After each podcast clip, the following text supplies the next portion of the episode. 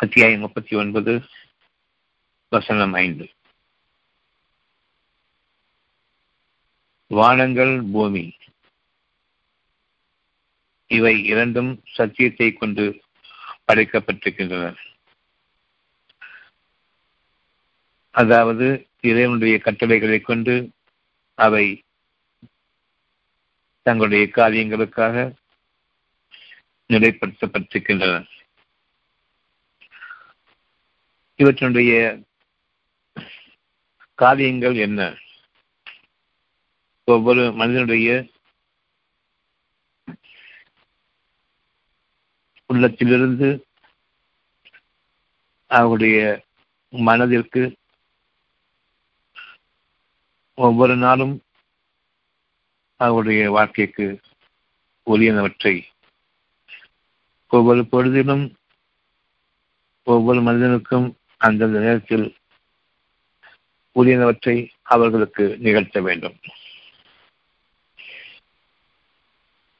புதிதாக அவர்களுக்காக அந்த நேரத்தில் அவர்களுடைய தேவைகளுக்கு உரிய சாதகமான சூழ்நிலைகள் அவற்றை உருவாக்க வேண்டும். அவர்களுடைய தேவைகளை அவர்களுக்கு கண்ணிமைக்கும் பொழுதில் நிறைவேற்ற வேண்டும்.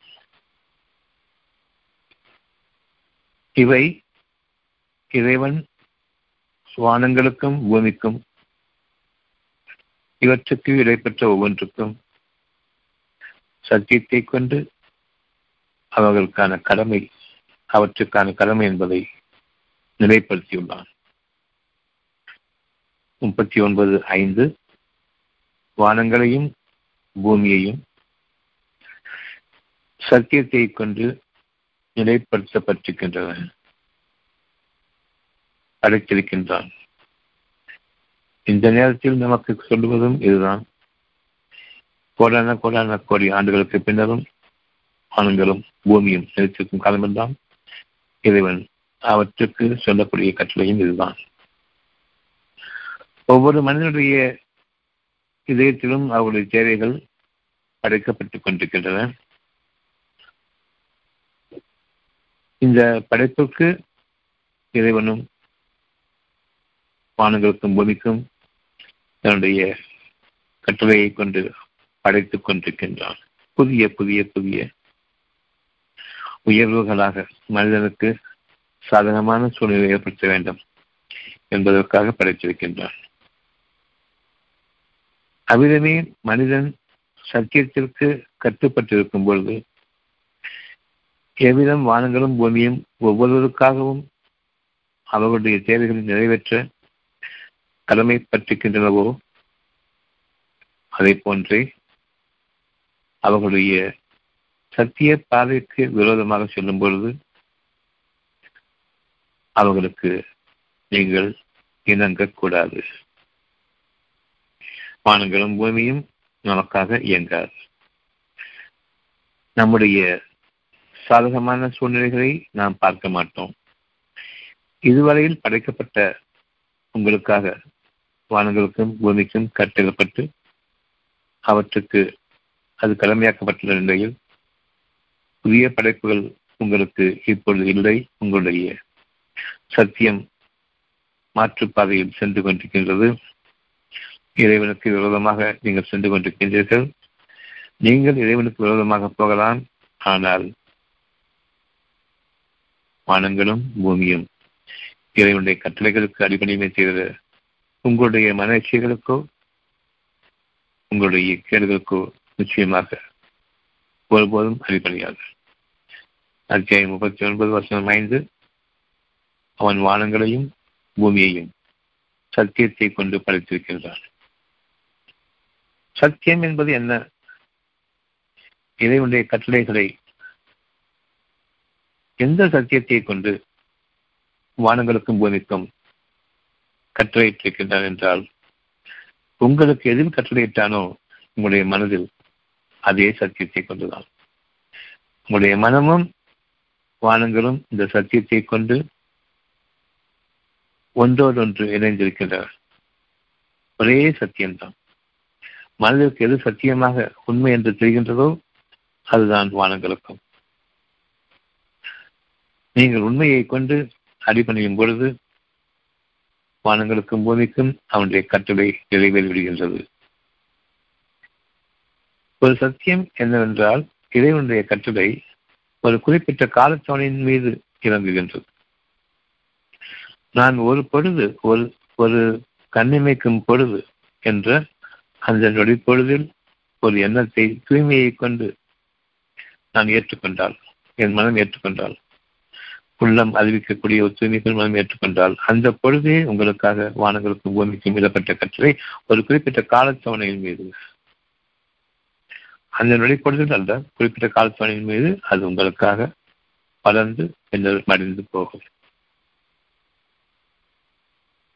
இன்னைக்கு நான் ஒரு எண்ணம் வச்சிருக்கேன். அது இறைவனிடமிருந்துள்ள எண்ணமாக இருக்குமானால் அந்த நொடிப்பொழுதே வானங்களுக்கும் பூமிக்கும் கற்றை இறங்கிவிட்டது அது ஒரு குறிப்பிட்ட காலத்தொலையின் மீது உங்களுக்காக இயங்கும் அதாவது அது உங்களுக்காக படைக்கப்படும். பின்னர் அது செவ்வையாக்கப்படும். பின்னர் அது உருவாக்கப்படும். அதன் பின்னர் அதனை அதிகப்படுத்திக் கொள்வதும் நான் பார்வை மாறும் பொழுது அந்த பாக்கியம் என்னை விட்டு மரணிப்பதும் காலத்தின் மீது சத்தியமாக விதிக்கப்பட்டிருக்கின்றது நாம் இப்பொழுது பாவங்கள் செய்து கொண்டிருக்கின்றோம். அந்த பாவங்கள் செய்து கொண்டிருக்கும் பொழுது எப்படி நன்மைகளில் வாழ்கின்றோம்? நிச்சயமாக உங்களுடைய இறைவன் உங்களுடைய குற்றங்களுக்காக உடனுக்குடன் பிடிப்பதில்லை இது அவனுடைய வாக்கு. என்ன நிகழ்ந்து கொண்டிருக்கின்றது? ஏன் பிடிப்பதில்லை நீங்கள் வாழ்ந்து கொண்டிருக்கூடிய ஒரு சுகமான வாழ்க்கையில் அமைந்திருக்கின்றீர்களே. இது உங்களுக்காக ஏற்கனவே படைக்கப்பட்டிருக்கின்றது. நீங்கள் சத்தியத்தை கொண்டு ஏதோ ஒரு சமயத்தில் உங்களுடைய வாழ்க்கையினுடைய ஒரு பாதையில் கஷ்டங்களின் போது இறைவனை அழைத்தீர்கள். தூய்மையான உள்ளத்துடன் இறைவனை அழைத்தீர்கள். அந்த பொழுதே உங்களுக்கான அந்த கரு விதைக்கப்பட்டு விட்டது. அது உங்களுக்கு முழுமையாகி பின்னர் அதனுடைய மரணத்தை நீங்கள் அமைப்பீர்கள். வரம்பு மீறி செல்லும் பொழுது. அப்பொழுது வானங்களும் பூமியும் உங்களுக்காக அடைக்கப்பட்டுவிட்ட ஒன்று முழுமையாக உருவாக்கப்பட்ட பின்னர் அதை நீங்கள் அழிப்பீர்களே அது வரையில் தவணை காலம் இருக்கின்றது. யார் ஒருவர் வரம்பு மீறி செல்கின்றார்களோ அவர்களுக்கு அந்த தவணை காலம் சுருக்கப்படுகின்றது. யார் ஒருவர் இறைவனுக்கு ஓரளவுக்கு பயந்து வாழ்கின்றார்களோ அவர்களுக்கு முழுமையாக அந்த தவணை காலம் எந்த ஒரு விஷயத்தை பற்றியும் அவர்கள் எதில் இறைவனை அழைத்தார்களோ அவற்றுக்கான விதைக்கப்பட்டுவிட்ட ஒன்று அது வளர்ந்து அது முதிர்ச்சியடைந்து முழுமை பெற்று பின்னர் அது உங்களை விட்டு முடியும் இது படைப்பின் ரகசியம். படைக்கப்பட்டுவிட்ட எந்த ஒன்றும் அதுக்குரிய காலத்தவனின் மீது வாடாமல் இல்லை. நான் சுகமாக வாழ வேண்டும் என்று என்னுடைய வாழ்க்கையின் ஒரு பகுதியில் நான் மானசீகமாக அந்தரங்கமாக ஆசையுடனும் அச்சத்துடனும் இறைவனிடம் வேண்டினேன் அது என் தூய்மைக்கான அடையாளம். அந்தரங்கமாக பணிவாக ஆசையோடும் அச்சத்தோடும் இறைவனிடம் வேண்டும் பொழுது அவ்வளவு அந்தரங்கமான ஒரு பிரார்த்தனைக்கு இறைவன் கொடுக்கக்கூடியது அவனிடமிருந்துள்ள ஒரு படைப்பு நீங்கள் புதியதாக படைக்கப்பட்டிருக்கின்றீர்கள். உங்களுக்காக விதைக்கப்பட்டு விட்டது. உங்களுடைய காலம் ஒரு புதிய அமைப்பில் அமையும். அதில் உங்களுக்கு சாதகங்கள் உண்டு. இந்த சாதகமான சூழ்நிலை ஒரு பத்து வருடங்கள் இருக்கலாம் பதினைந்து வருடங்கள் இருக்கலாம் ஐந்து வருடங்கள் இருக்கலாம் அல்லது இரண்டு மூன்று வருடங்கள் இருக்கலாம். உங்களுடைய அத்தாட்சிகள் உங்களுக்காக பெருகிக் கொண்டு வரும். நீங்கள் பெருக்கிக் கொள்ளுங்கள். உங்களுடைய நன்மைகளை பெருக்கிக் கொள்ளுங்கள். மனிதர்களுடைய வழிமுறைகளை நீங்கள் பின்பற்றக்கூடாது. இறைவனுடைய வழிமுறையை பின்பற்றுங்கள். அந்த சத்தியத்தை பின்பற்றுங்கள். அந்த சத்தியம் என்ன? இறைவனுடைய குணங்களோடு வாழுங்கள். இது அவனுடைய சத்தியம். அவனுடைய வாக்கு உறுதியானது. யார் இறை குணங்களோடு வாழ்கின்றார்களோ அவர்கள் சத்தியமான பாதையை தேர்ந்தெடுத்துக் கொண்டார்கள். இறைவனுடைய குணங்களில் ஒன்று. நன்றி செலுத்துவது. நன்றியை ஏற்பது. நன்றி உணர்வுக்கு அதிக முக்கியத்துவம் கொடுப்பது. நன்றி உணர்வுக்கு திருப்தியை மேற்கொள்வது. இறைவன் திருப்தி அடைவான் என்பதன் பேரில் அந்த திருப்தியை நாம் மேற்கொள்கின்றோம். நன்றி உணர்வு உடையவர்களுக்கு மேலும் அதிகமான நன்மைகள் உண்டு. யார் நன்றி உணர்வை கொண்டு வாழவில்லையோ தங்கள் மனச்செயலில் இறைவனுக்கு விரோதமாக வாழ்வார்கள்.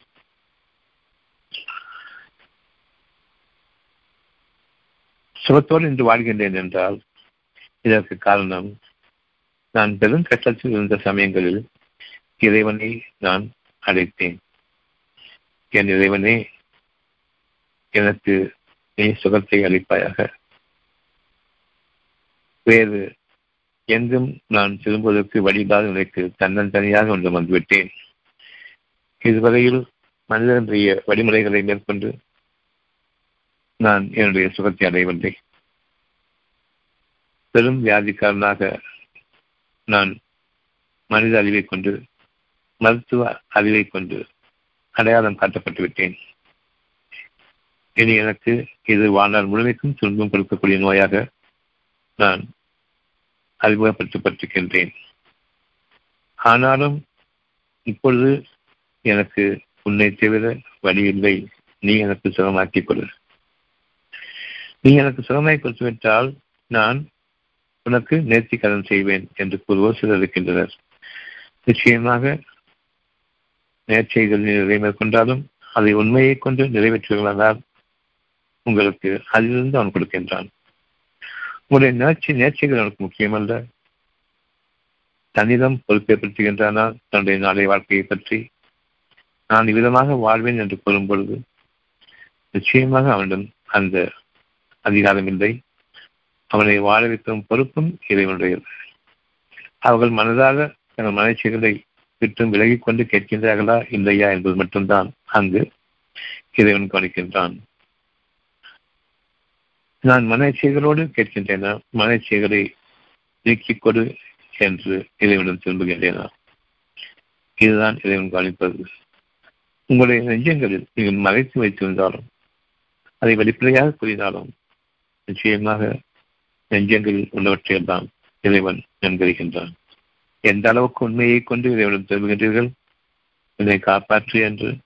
அந்த அளவுக்கு உங்களுடைய இறைவன் உங்களுக்குரிய தேவைகளை நிறைவேற்றும்படியாக வானங்களுக்கும் பூமிக்கும் சத்தியத்தை கொண்டு படைக்கின்றான். தனித்தனியே முறையே அத்தியாயம் முப்பத்தி ஒன்பது வசனம் ஐந்து. அவன் வானங்களையும் பூமியையும் சத்தியத்தை கொண்டு ஒவ்வொருவருக்காகவும் படைத்திருக்கின்றான் ஒவ்வொருவரும் அவருடைய காலத்தவணை அடைகிறது வானங்களும் பூமியும் தனித்தனியே முறையே ஒவ்வொருவருக்காகவும் இயங்குகிறது. இறைவன் விதித்த கட்டளையின்படி உங்களுடைய நேரமும் காலமும் உருவாகி கொண்டிருக்கின்றது. சத்தியத்தை கொண்டு விதைக்கப்பட்டு விட்டது. உங்களுக்கான தேவைகளை ஆனால் முழுமைக்குமாக என்று விதைக்கப்பட்டு விட்டது. உங்களோடு ஆனால் முழுமைக்கும் அது பயணிக்கும். இதுதான் நான் இறைவனிடமிருந்து கிடைக்கப்பெற்ற ஒவ்வொரு சுகத்திற்கும் அடையாளம். இப்பொழுது நாம் சுகமாக வாழ்ந்து கொண்டிருக்கின்றோமே இவை எல்லாமே முன்னர் கடும் துன்பத்தில் இருந்தபோது நாம் தூய்மையாக்கப்பட்டு அவனிடம் வேண்டக்கூடிய வகையில் இறைவன் நம்மை அமைத்தான் நம்பிக்கையாளர்களாக. அதை நாம் ஏற்றுக்கொண்டோம். உங்களுக்கான ஒரு காலத்தவணையின் மீது நிச்சயமாக விதிக்கப்பட்டு விட்டது. உங்களுக்கான படைப்பு வானங்களும் பூமியும் மாற்றப்பட்டிருக்கின்றன.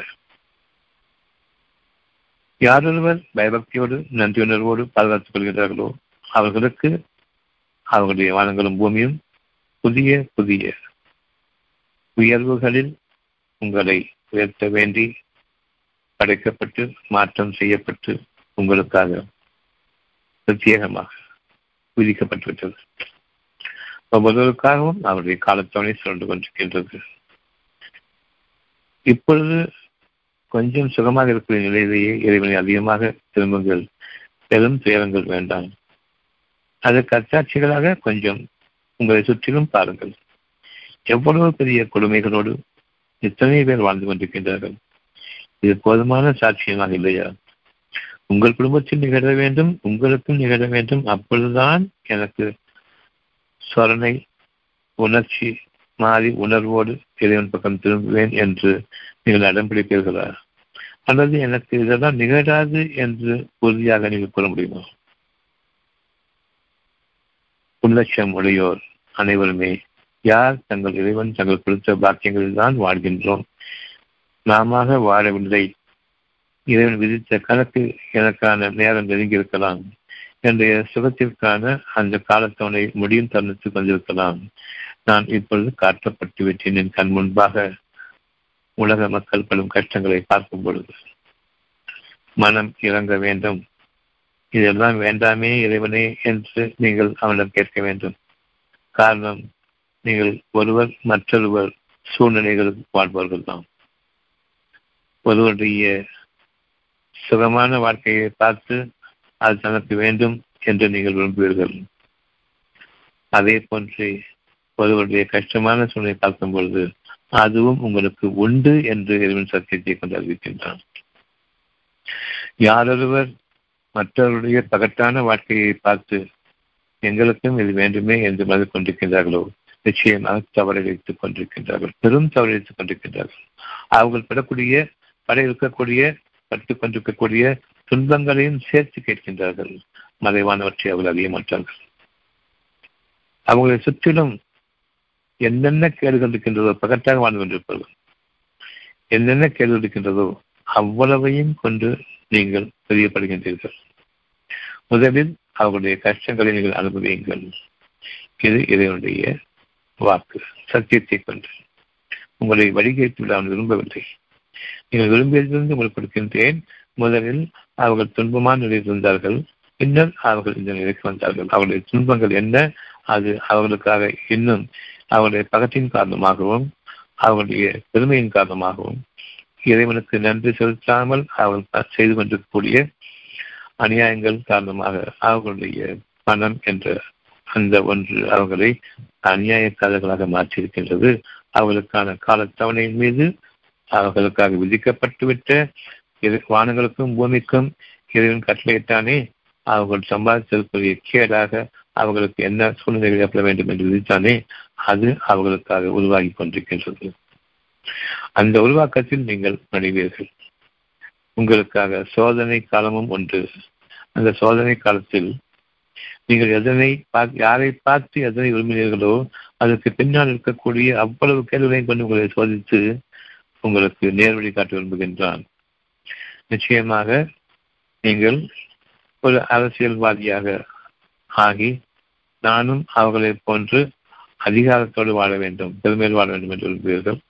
அல்லது அம்பானி அதானியை போன்று நானும் பெரும் பணம் படைத்தவனாக வாழ வேண்டும் அரசாங்கத்தில் செல்வாக்குள்ளவர்களாக வாழ வேண்டும் என்று விரும்புகிறீர்கள். நீங்கள் விரும்பியது உங்களுக்கு விதிக்கப்படுவதற்கு முன்பாக. அவர்களுக்காக என்னென்ன விளைச்சல் உருவாகி கொண்டிருக்கின்றதோ அவ்வளவையும் கொண்டு அது ஒரு சிறுபாகத்தை கொண்டு உங்களுக்கு நான் சோதனை ஏற்படுத்துவேன். எடுத்தெடுப்பு நீங்கள் வழி அறிய மாற்றீர்கள் கெட்ட வழிகளை தவிர உங்களுக்கு வழி இல்லை. அந்த கெட்ட வழிகள் நீங்கள் சொல்வதற்கு முன்பாக கேள்விகள் பல உங்களுக்காக காத்திருக்கின்றன. அதில் நீங்கள் இறைவனை அழைப்பீர்கள். இறைவன் உங்களுக்காக வேண்டி உங்களுக்கு மட்டுமே சொந்தமான ஒரு வாழ்க்கையை உங்களுடைய மனதில் அமைக்கின்றான். நான் ஒருவன் போதுமானவன். உங்களை கண்ணியமான வாழ்க்கையில் வாழ வைப்பதற்கு இது மட்டும்தான் இறைவனுக்கு உரியது சத்தியம். எங்கள் இறைவனே எங்களை கண்ணியமாக வாழவை எங்களுக்கு கண்ணியமான உணவை கொடு. இதற்கு பிறகு நீங்கள் கேட்பதற்கு எதுவும் இல்லை கண்ணியத்திற்கான அனைத்து திசைகளையும் அனைத்து தேவைகளையும் இறைவன் அறிந்திருக்கின்றான். அந்த தேவைகளை கொண்டு உங்களுக்காக வானங்களும் பூமியும் கட்டளையிடப்பட்டுவிட்டன ஒரு எண்ணம் தான் உங்களுக்கான காலத்தவணை. கரு உருவாகக்கூடிய அந்த காலத்தவணை விதைக்கப்பட்டு விட்டது கரு உருவாகி வருவதற்கு நான்கு மாதங்கள் ஆகும் நமக்கு. அதே நான்கு மாதங்கள் பொறுத்திருங்கள் உங்களுடைய காலத்தவணை நீங்கள் விரும்பிய உங்களுடைய நேரம் உங்களுக்கு மாறி வருவதையும் உங்களுடைய அவசரம் உங்களுக்கு நீக்கப்பட்டு பொறுமை கொடுக்கப்பட்டிருப்பதையும் உங்களுடைய இலக்க குணம் அதிகரிக்கப்பட்டு இறைவனுடைய பாக்கியங்களில் வாடும் பொழுது அவனுக்கு உரிய சத்தியத்தை கொண்டு வாழ வேண்டும். வானங்களும் பூமியும் உங்களுக்கு இன்னும் அதிகமாக தன் இறைவனம் வந்துள்ள பெரும் அருளை உங்களுக்கு பொருளாகவும் அருளாகவும் இயற்கையாகவும் மறைவானவற்றிலிருந்தும் நன்மைகள் வெளிப்படையானவற்றிலிருந்து நன்மைகள் உங்களுக்கான விளைச்சலிருந்து மற்றவர்களுக்கும் கொடுக்கக்கூடிய அந்த பெரும் பாக்கியத்தை கொண்டு உங்களுக்காக பூமி விளையும். வானங்கள் மீது இறக்கப்பட்டு இடப்பட்டிருக்கக்கூடிய கட்டளை இறைவன் உங்களுக்காக படைத்து விட்டான். உங்களுடைய எண்ணத்தை இப்பொழுது சீராக்குங்கள். சத்தியத்தை கொண்டுதான் வானங்களையும் பூமியும் படைத்திருக்கின்றான் இந்த வானங்களும் பூமியும் என்னுடைய மன இச்சைகளை ஒருபோதும் பின்பற்றாது. இந்த வானங்களுக்கும் பூமிக்கும் இடப்பட்டுள்ள கட்டளை அது சத்தியத்தை கொண்டு. ஒருபோதும் அவருடைய மனச்சிகளுக்கு நீங்கள் இணங்காதீர்கள். அவருடைய மனச்சிகளின் காரணமாக ஏற்படக்கூடிய பாதகங்கள் என்னவோ அவற்றிலிருந்து ஒரு சிறு பாகத்தை நீங்கள் அவர்களுக்காக சூழ்நிலைகளாக தோற்றுவிக்க வேண்டும். இன்னென்ன விதமாக என்று ஒவ்வொரு விஷயத்தையும் ஒவ்வொருவருக்காகவும் அவருடைய மனநிலைக்கு ஏற்ற அவரவர் மனநிலைகளுக்கு ஏற்றவாறு இறைவன் இந்த வானங்களையும் பூமியையும் படைக்கின்றான். மாபெரும் படைப்பாளன். உண்மையை கொண்டும் சத்தியத்தை கொண்டும் இன்னைக்கு என் மனிதமே என்ன? சத்தியத்தில் வாழ்கின்றேனா? அதாவது அவனுடைய குணங்களில் வாழ்கின்றேனா? அவனுடைய இயற்கையில் வாழ்கின்றேனா என்பதுதான். இயற்கையோடு இணைந்து வாழ வேண்டும் என்று இவர்கள் பொருளை வைத்துக் கொண்டு பேசிக் கொண்டிருக்கின்றார்கள். ஆடு மாடு காடு புலிகளோடு வாழ வேண்டும் என்று. இயற்கை என்பது அவனுடைய இயற்கை குணம். அந்த குணத்திற்குத்தான் இந்த இயற்கை நமக்காக அவ்வளவு செல்வ செழிப்புடன் ஒவ்வொருவருடைய உயிர் வாழ்க்கைக்கும் பொறுப்பேற்றுக் கொண்டு இதனுடைய கட்டளைக்கு கீழ்ப்படைந்து நடந்து கொண்டிருக்கின்றன அவரவருக்குரிய காற்றும் தண்ணீரும் உணவும் அவரவருக்குரிய இயற்கையின் சூழ்நிலையை மறைவற்று மறைவான இயற்கையின் சூழ்நிலை அறிவிக்கக்கூடிய அந்த தன்மையை ஒருவருக்கு பாக்கி இல்லாமல் இன்றளவும் அவன் நமக்காக கொடுத்துக் கொண்டிருக்கின்றான். வானங்களும் பூமியின் சத்தியத்தை கொஞ்சம் நிலைப்படுத்தப்பட்டிருக்கின்றன யார் பெருமை கொண்டவர்களாக வாழவில்லையோ அவர்களுடைய இயற்கையை கொஞ்சம் கவனிக்கட்டும். பெருமை கொள்பவர்களை இறைவனுக்கு பிடிக்காது. நிச்சயமாக மனிதர்களுடைய இயற்கையும் ஏற்காது. பெருமை கொண்டு ஒருவன் வருவதும் அவர்களுக்கு நாம் கொஞ்சம் கீழாக இருக்கின்றோமே என்று நாம் தலை கவிழ்ந்து வாழ்வதும் இறைவனுக்கு பிடிக்காது. இந்த இரண்டு பேருமே ஒரே தவறை செய்கின்றார்கள் வித்தியாசமான தவறுகள். மனிதனாக பிறந்தவன் தன்னுடைய சுய மரியாதையும் கௌரவத்தையும் தனக்கு இருக்கக்கூடிய நிலைமையை தான் எந்த விதத்திலும் குறைவுபட்டவன் இல்லை என்ற அளவுக்கு அவர்கள் தங்களை மனிதன் முன்பாக நிலைப்படுத்த வேண்டும். ஒவ்வொருவருக்கும் சுயமரியாதையும் கௌரவமும் கண்ணியமும் அவசியம். அவர்கள் தங்களுடைய இறைவனுக்கு முற்றிலும் வழிபட்டவர்களாக மனிதர்களிடம் பெருமை கொண்டு வரமாட்டார்கள். அந்த பெருமை கொண்ட மனிதர்கள் நம்மிடம் வரும்பொழுது நாம் தலைக்க வேண்டியவர்களாக சிறுமைப்பட்டவர்களாகவும் அவர்களை ஏறிட்டு பார்க்க மாட்டோம். இந்த இரண்டுமே ஒரே தவறு. காரணம் அவர்கள் வந்தவுடன் பெருமை கொண்டவர்கள் உங்களை வரும்போது எப்படி நீங்கள் பண்ணுகின்றீர்கள் அதற்கு முன்பாக நியாயமாக வாழ்ந்தீர்கள். எல்லாவற்றையும் மிகைத்தவன் இறைவன் என்ற அந்த உணர்வு இல்லை இல்லை என்றால் ஒவ்வொரு மனிதனும் தனக்கு மேலாக இருப்பவரிடம் அவர்கள் கீழ்ப்படிந்து தங்களை சிறுமைப்பட்டவர்களாக ஆக்கிக் கொண்டுதான் வாழ்வார்கள். அவனுக்கு நிகராக யாரும் இல்லை பண்பாளன். இந்த பண்பாளனுக்கு கட்டுப்பட்டிருக்கின்றது வானங்களும் பூமியும். இந்த இரண்டிலிருந்தும் உங்களுக்கு உங்களுடைய வாழ்க்கை அமைகின்றது. இறைவனுடைய இயற்கையில் வாழப்போகின்றீர்களா? அடைக்கப்பட்டுவிட்ட இயற்கையோடு அழியக்கூடிய இயற்கையோடு வாழப்போகின்றீர்களா? இந்த இயற்கை உங்களுக்கு ஒரு அத்தாட்சியாக இறைவனிடமிருந்து உங்களுக்கு படைக்கப்பட்டிருக்கின்றது. இந்த இயற்கையிலிருந்து எதனை விரும்புவீர்கள்? மனிதர்களுடைய பக்கத்திலிருந்து விரும்பக்கூடியவர்களாக இருக்கின்றது நான் படைத்த இயற்கையின் பிரம்மாண்டத்தை பார்க்கவில்லையா? வானங்களில் நிகழக்கூடிய பிரம்மாண்டமான சுகமான அழகான கம்மியமான சூழ்நிலைகளையும் இவற்றை பற்றிட்டு இன்னும் அதிகமான சூழ்நிலைகளையும் நீங்கள் கவனிக்கலையா இதிலிருந்து ரொம்ப மாற்றீர்களா இயற்கையோடு இணைந்து வாழ வேண்டும் இயற்கையோடு இணைந்து வாழ வேண்டும். பூகம்பங்கள் ஏற்பட்டாலும் அதோடு இணைந்து வாழுங்கள்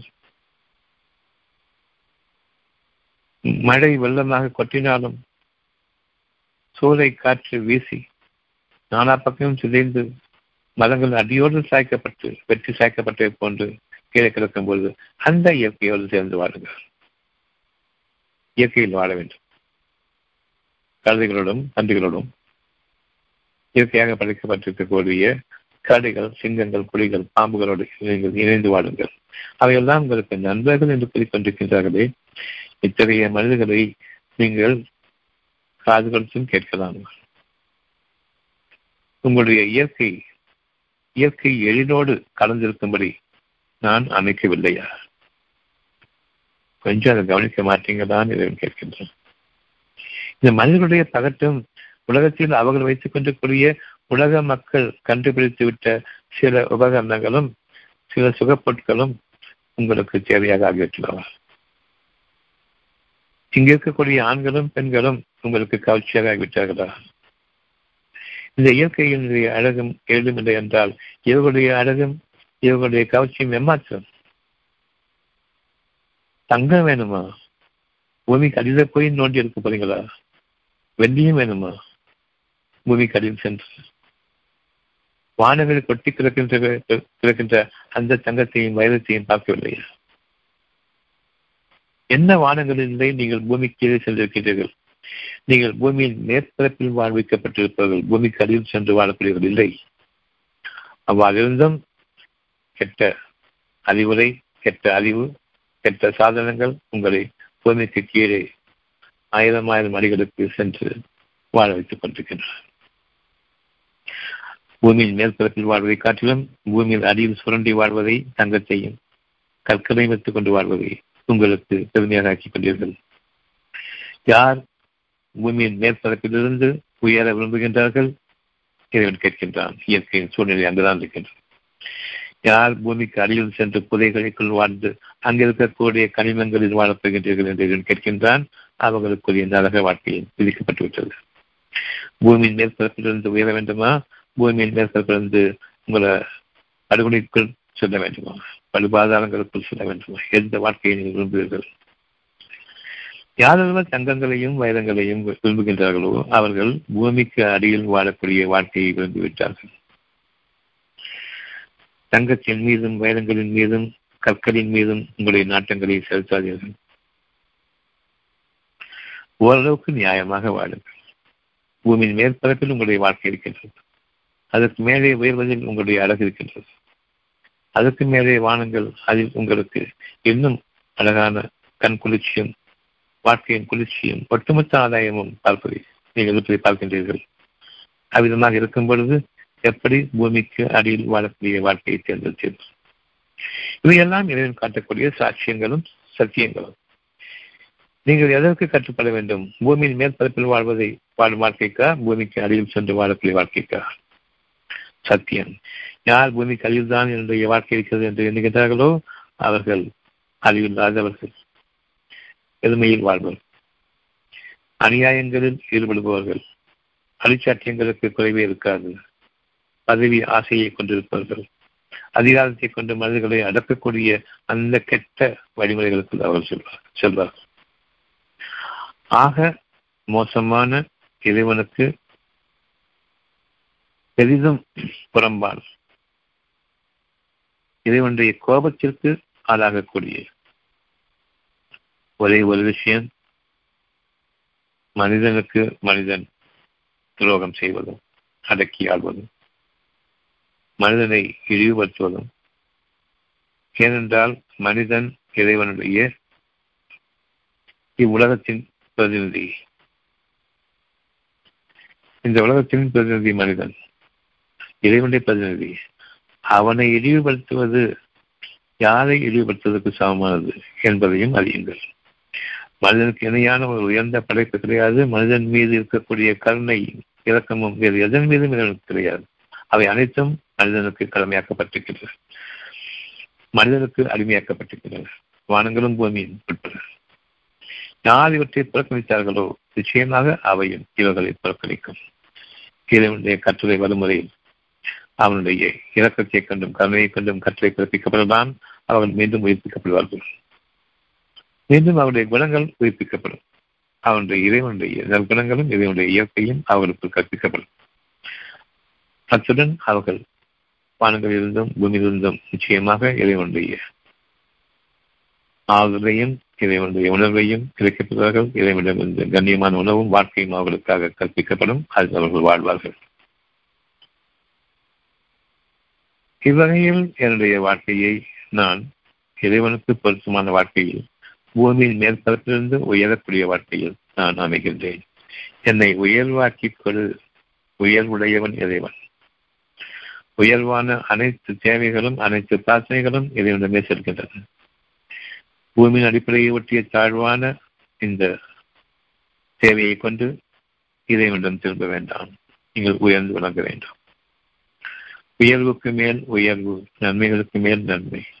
விரும்புங்கள் காலத்தவணையின் மீது உங்களுக்கு உங்களுடைய கஷ்டங்கள் நீங்கள் எவற்றில் வாழ்கின்றீர்களோ உங்களை விட்டு அவை தவறாது மேலும் அது உங்களுக்கு திருப்தியாகி கொண்டிருக்கும் இன்னும் அழகாகிக் கொண்டிருக்கும். தனித்தன்மையோடு ஒவ்வொருவரும் வாழ்வீர்கள். இந்த வாழ்க்கையை நீங்கள் மறுத்துவிட வேண்டாம். அவன் வானங்களையும் பூமியையும் சத்தியத்தை கொண்டு படைத்திருக்கின்றான். அவனுடைய சத்தியமான குணங்களை கொண்டு வாடுங்கள் உயர்வான வாழ்க்கை வேண்டும். அந்த உயர்வான வாழ்க்கை என்ன என்பதை அவனிடமே கேளுங்கள். அதாவது உயர் உயர்ந்த வானங்கள் அதனுடைய பாதைகளில் நான் அடைய வேண்டும். பூமிக்கு அடியில் செல்லக்கூடிய படுபாதாரங்கள் ஆகக்கூடிய மலைகளை சுரண்டுவதும் பூமியை நோண்டுவதுமாக இன்று நாம் பார்த்துக் கொண்டிருக்கின்றமே இவ்விதமான வாழ்க்கை நமக்கு கூடாது. உங்களுடைய இறைவன் பக்கம் திரும்ப வேண்டும். உங்களுடைய இறைவனிடம் நீங்கள் கேளுங்கள். நிச்சயமாக உங்களுடைய இறைவன் உங்களுக்கு உயர்வான வாழ்க்கையை அமைக்க காத்திருக்கின்றான். வானங்களும் பூமிக்கும் உங்களுக்கு அடிப்படையை காத்திருக்கின்றன. இன்று நான் வாழ்ந்து கொண்டிருக்கக்கூடிய ஒரு வாழ்க்கை என் இறைவன் எனக்காக அமைத்துக் கொடுத்த வாழ்க்கை. என்னுடைய பிரார்த்தனையின் காரணமாக அது தூய்மையானவற்றை ஏற்றுக்கொண்டு இறைவன் வாழச் செய்கின்றான். ஆக இறைவனுடைய நற்குணங்களோடு நீங்கள் வாழுங்கள். உங்களுடைய குணக்கேடுகள் நீங்கள் உங்களுக்குள் ஒருவருக்கொருவர் பார்த்தும் ஆசைப்பட்டும் பெருமை கொண்டவர்களாகவும் பொறாமை கொண்டவர்களாகவும் பாடக்கூடிய இந்த வார்த்தையை விலகிக் கொள்ளுங்கள். ஒருவருக்கொருவர் நன்மையை விரும்பக்கூடியவர்களாக ஒருவர் பகற்றாக வாழும்பொழுது அவர்களுக்காக பாவ மன்னிப்பு கேட்பவர்கள் கேட்பவர்களாக வாழுங்கள். அந்த பாவப்பட்ட வாழ்க்கையை நீங்கள் விரும்பிவிடாதீர்கள். சத்தியம் இறைவனுடைய வாக்குகளை கொண்டு உங்களை உயர்த்தும். சத்தியத்தோடு இணைந்து வாழக்கூடிய வாழ்க்கையை நீங்கள் மேற்கொள்ளுங்கள் அவன் வானங்களையும் பூமியையும் சத்தியத்தை கொண்டு உண்மையை கொண்டு படைத்திருக்கின்றான். இந்த வாழ்க்கையை இன்று நாம் மேற்கொள்கின்றோம். நம்பிக்கையாளர்களாக இறைவனுக்கு நன்றி செலுத்துபவர்களாக நன்றி உணர்வோடு வாழ்கின்றோம். உங்களுடைய நன்மைகள் தவறிவிடக்கூடாது என்று உள்ளட்சத்தோடு பயத்தோடு வாழுங்கள். உங்களை இறைவன் தன்பால் தேர்ந்தெடுத்துக் கொண்டான். இன்னும் உயர்வான பாதைகளில் வழிநடத்துவான். என்னுடைய பாவங்கள் அனைத்துமே நான் இதுவரையில் சம்பாதித்தது. என்ன சம்பாதித்தேன்? இறைவனுக்கு நன்றி கேட்டேன். இன்னும் உயர்வான வாழ்க்கை விரும்புவதற்காக ஒரு சுகத்தை கொடுத்தால் கிடைத்ததே போதும் என் வாழ்க்கைக்கு என்று எண்ணிக்கொண்டு நான் உலகத்தின் சுகத்தின் பால் இறங்கிவிட்டேன். உலக மக்களுடைய படைப்புகளின் பால் இறங்கிவிட்டேன். இறைவனுடைய படைப்பை விட்டு விளக்குகின்றேன் வானங்களையும் பூமி விட்டு விலகுகின்றேன். பூமி கழிவு சென்று வாழக்கூடிய அந்த பகட்டுக்குரிய பொருள்களை அடையக்கூடிய பாதையில் நான் என்னை ஈடுபடுத்திக் கொண்டிருக்கின்றேன். இதில் இருந்து நான் விலக வேண்டும். நாம் விலக வேண்டியவர்களாக இருக்கின்றோம். உயர்வான பாதைகளில் இயற்கையின் எழில்கள் அடங்கியிருக்கக்கூடிய அந்த இயற்கையோடு நீங்கள் இணைந்து விடாமல் அந்த இயற்கையை அதிகப்படுத்திக் கொள்ள வேண்டும் இன்னும் அழகாக வேண்டும் என்று இதனுடைய வாக்களை கொண்டு வாழுங்கள். சத்தியம் உங்களுக்காக நிலைபெறக்கூடியதாக இருக்கின்றது மனிதர்கள் காட்டிய வழிமுறைகளில் அவர்கள் வைக்கக்கூடிய ஆசாபாசங்களின் மீதும் கோள்களின் மீதும் உலகத்தினுடைய படைக்கப்பட்டுவிட்ட பொருளின் மீதும் ஆசைப்படாதீர்கள். உங்களுடைய எண்ணமானது உயர்வுடைய எண்ணங்களாக இருக்கின்றன. ஒன்றுக்கு மேல் ஒன்று உயர்வு எழிலுக்கு மேல் எழில் இயற்கை எழிலை பார்க்கும்பொழுது மனம் போதிக்கக்கூடிய அளவுக்கு இருக்கின்றது. அதை அதிகப்படுத்தி கேளுங்கள் நிலைப்படுத்தி கேளுங்கள் நிறைவாக்கி கேளுங்கள். அந்த நிறைவுக்கு ஒரு எல்லை கிடையாது. எல்லை இல்லாத அந்த உயர்வான எண்ணங்களோடு வாடுங்கள் ஒவ்வொன்றும் இறைவனம் அடைகின்றன உயர்வான தூய்மையான எண்ணங்கள். மனிதர்களால் தீர்த்துக்கொள்ள முடியாத எண்ணம். ஒரு இயற்கையின் எழில் மீது மனிதர்களுக்கு எந்த விதமான அதிகாரமும் கிடையாது. அவற்றை அழிக்கக்கூடியதை தவிர வெற்றியிடக்கூடியதை தவிர. ஆனால் ஒவ்வொருவரும் அந்த இயற்கையின் எதிரை விரும்புவீர்கள். ஒன்றுக்கு மேல் ஒன்று அதிகரித்ததாக நீங்கள் அவற்றை பாருங்கள் விரும்புங்கள். இது இயற்கை. இறைவனுடைய இயற்கை. இயற்கை செல்வச் செழிப்புகள் ஒவ்வொரு நாளும் மேலோங்க வேண்டும்.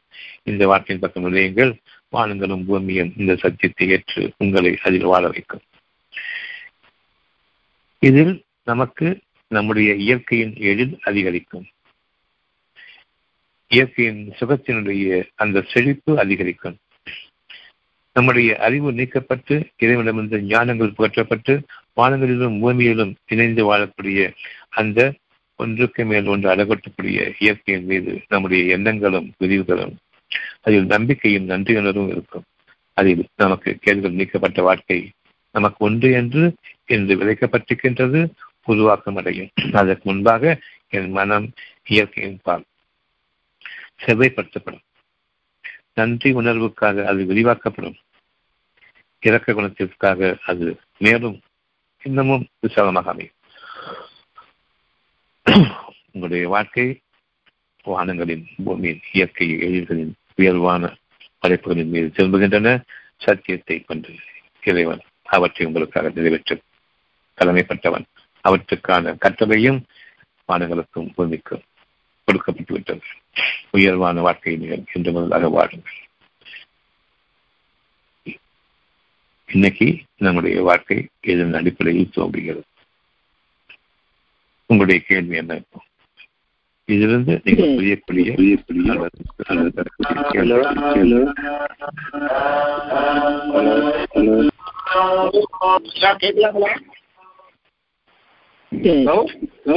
இது வரைக்கும் ஹலோ.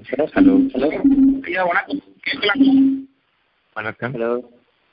ஆ ஐயா இப்போ நீங்க இன்னைக்கு பேசின இந்த இறைவசன பிரகாரம் ஐயா இறைவனால் தான் வந்து நமக்கு வசதி கொடுக்கப்படுது பொருள் அடிப்படையில்.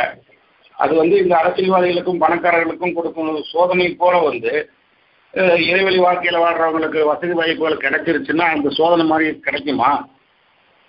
அப்படிங்கிற ஒரு சந்தேகம். அவங்க என்ன கஷ்டங்கள் அனுபவிச்சுட்டு இருக்காங்களோ அதிலிருந்து ஒரு பாகம் உங்களுக்கு முதல்ல உண்டு சோதனைக்காக உங்களை வழிகை விட்ட மாட்டோம் நம்ம தான் இருதயத்தை தூய்மைப்படுத்திக்கிட்டு இறைவழி வாழ்க்கையை வாழணும்னு விரும்பி தானே வாழ்றோம். அப்படி இருக்கும்போது இறைவழி. ஆ.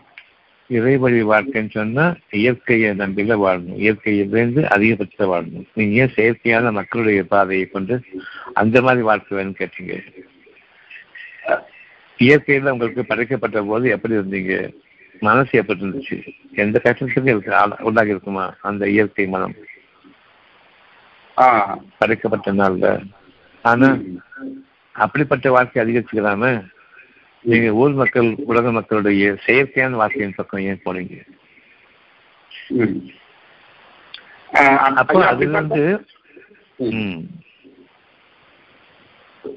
ஒன்றும் இல்லையா இப்போ சுலைமான் நபிக்கு வந்து கொடுத்த வசதியான வாழ்க்கை வந்து அது வசதியான வாழ்க்கையா? என்ன வசதி சுலைமான் வசதியான அனுபவிச்சேன் இல்லையா? நல்ல தரமான ஒரு குதிரையும் கிடைச்சிருக்கு. தரமான சொல்லுங்க. வசதியான்னு சொல்லுங்க. வந்து இங்கதான் தப்பு இங்கதான் தப்பு. பொருள் அடிப்படையில் அழியக்கூடிய பாதை தான் பார்க்குறது. என்றுமே அழியாத ஒரு அரசாங்கத்தை கேட்டாங்களா இல்லையா சுலைமன் ஆமாங்க ஆமாங்க. அப்ப பொறுமையோட வாழுங்கன்னு சொன்னோம். யார் மீது அதிகாரம் செலுத்தாதீங்கன்னு சொன்னோம். அதிகாரம் செலுத்தாம வாழ்ந்தாங்க அவங்க அப்படிங்கிறதுக்கான அந்த அரசாங்கத்தினுடைய அதிகாரம் அவங்ககிட்ட தான் இருக்குது.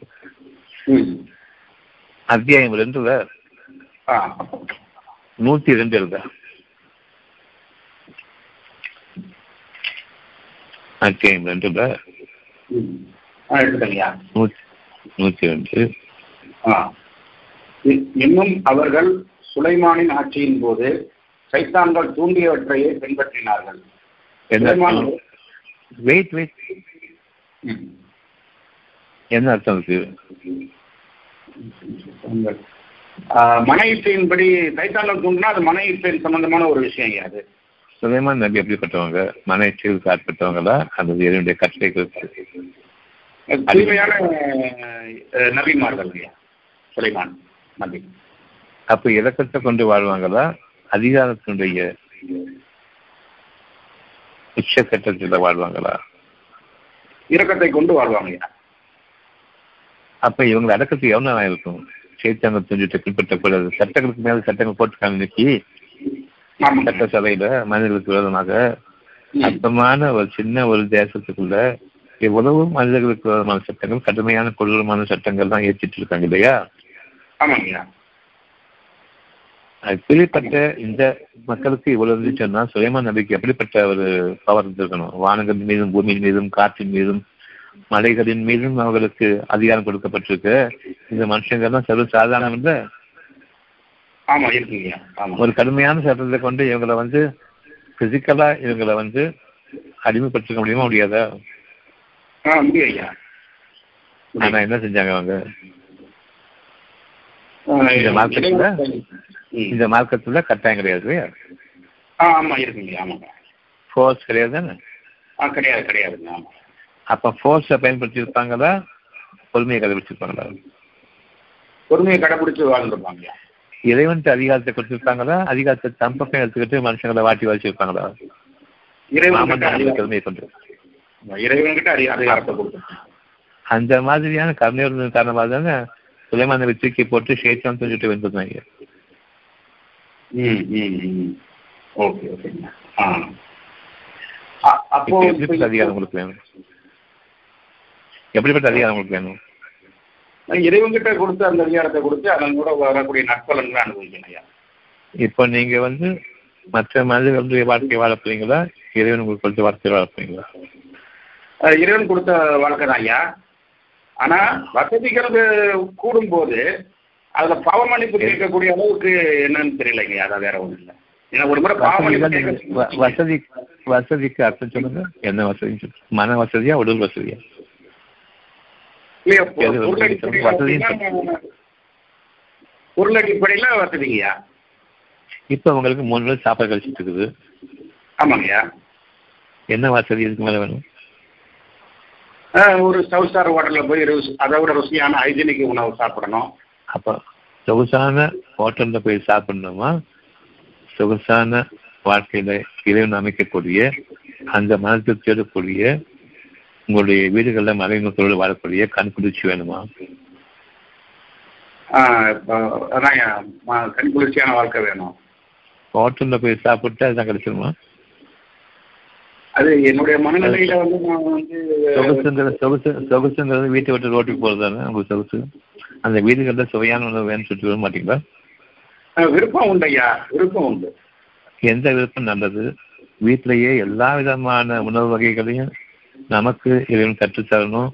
எல்லா விதமான பல வகைகளும் எனக்கு வேணும். இது வேணுமா உங்களுக்கு? ரோட்ல போயிட்டு வீண் பகட்டுக்காக வேண்டி சொகுசு ஹோட்டல்ல போயிட்டு அங்க என்ன வச்சிருக்கோம் சொகுசு சொகுசு ஹோட்டல்ல அஹ் வீட்டில் இல்லாதது அங்க என்ன கிடைக்கும்? மனைவி மக்களோடு சேர்ந்து வாழாத வாழ்க்கை இந்த வீட்டுக்கு நிகழான வாழ்க்கை ரோட்லயா இருக்குது? அது கிடையாது சொகுசு ஹோட்டல் தான் வந்து ரோட்ல தான் அமைஞ்சிருக்கு வீட்டில் இல்லை? சொகுசு வாழ்க்கையெல்லாம் ரோட்ல தான் அமைஞ்சிருக்கு வீட்டில் இல்லை? வீட்டில் இல்லைங்க ஆமாங்க. அப்ப ரோடு பிடிக்கிறது வீடு பிடிக்கல. இல்ல வீட்டுல வந்து இந்த பொருள் நமக்கு வந்து வசதி வாய்ப்புகள் அதிகமா இறைவன் கொடுக்குறான். அவமன்னிப்பு ஏன் கேட்கணும் இப்போ- நீங்க வசதியை கொண்டு பேசுனீங்க. இல்ல வீடு தான் வசதி ரோடு வசதி இல்ல இல்ல வீடு தான் வசதி? இறைவனுடைய அத்தனை அம்சங்களும் வீட்லயே கிடைச்சிருச்சுன்னா அது பெரும் பாக்கியம் சொகுசு ஹோட்டல்ல நினைச்சீங்களே? என்னது? இந்த ஏசிலாம் போட்டு நம்ம வீட விட வசதியா இருக்கு இல்லையா கண்ணு குளிர்ச்சியா? என்ஜாய்மெண்ட் பண்ணலாம் இல்லையா என்ஜாய்மெண்ட் எதை எதை என்ஜாய் பண்ண நாக்கு தான் என்ஜாய் பண்ண போகுது? நாக்கு தானே என்ஜாய் பண்ணணும்?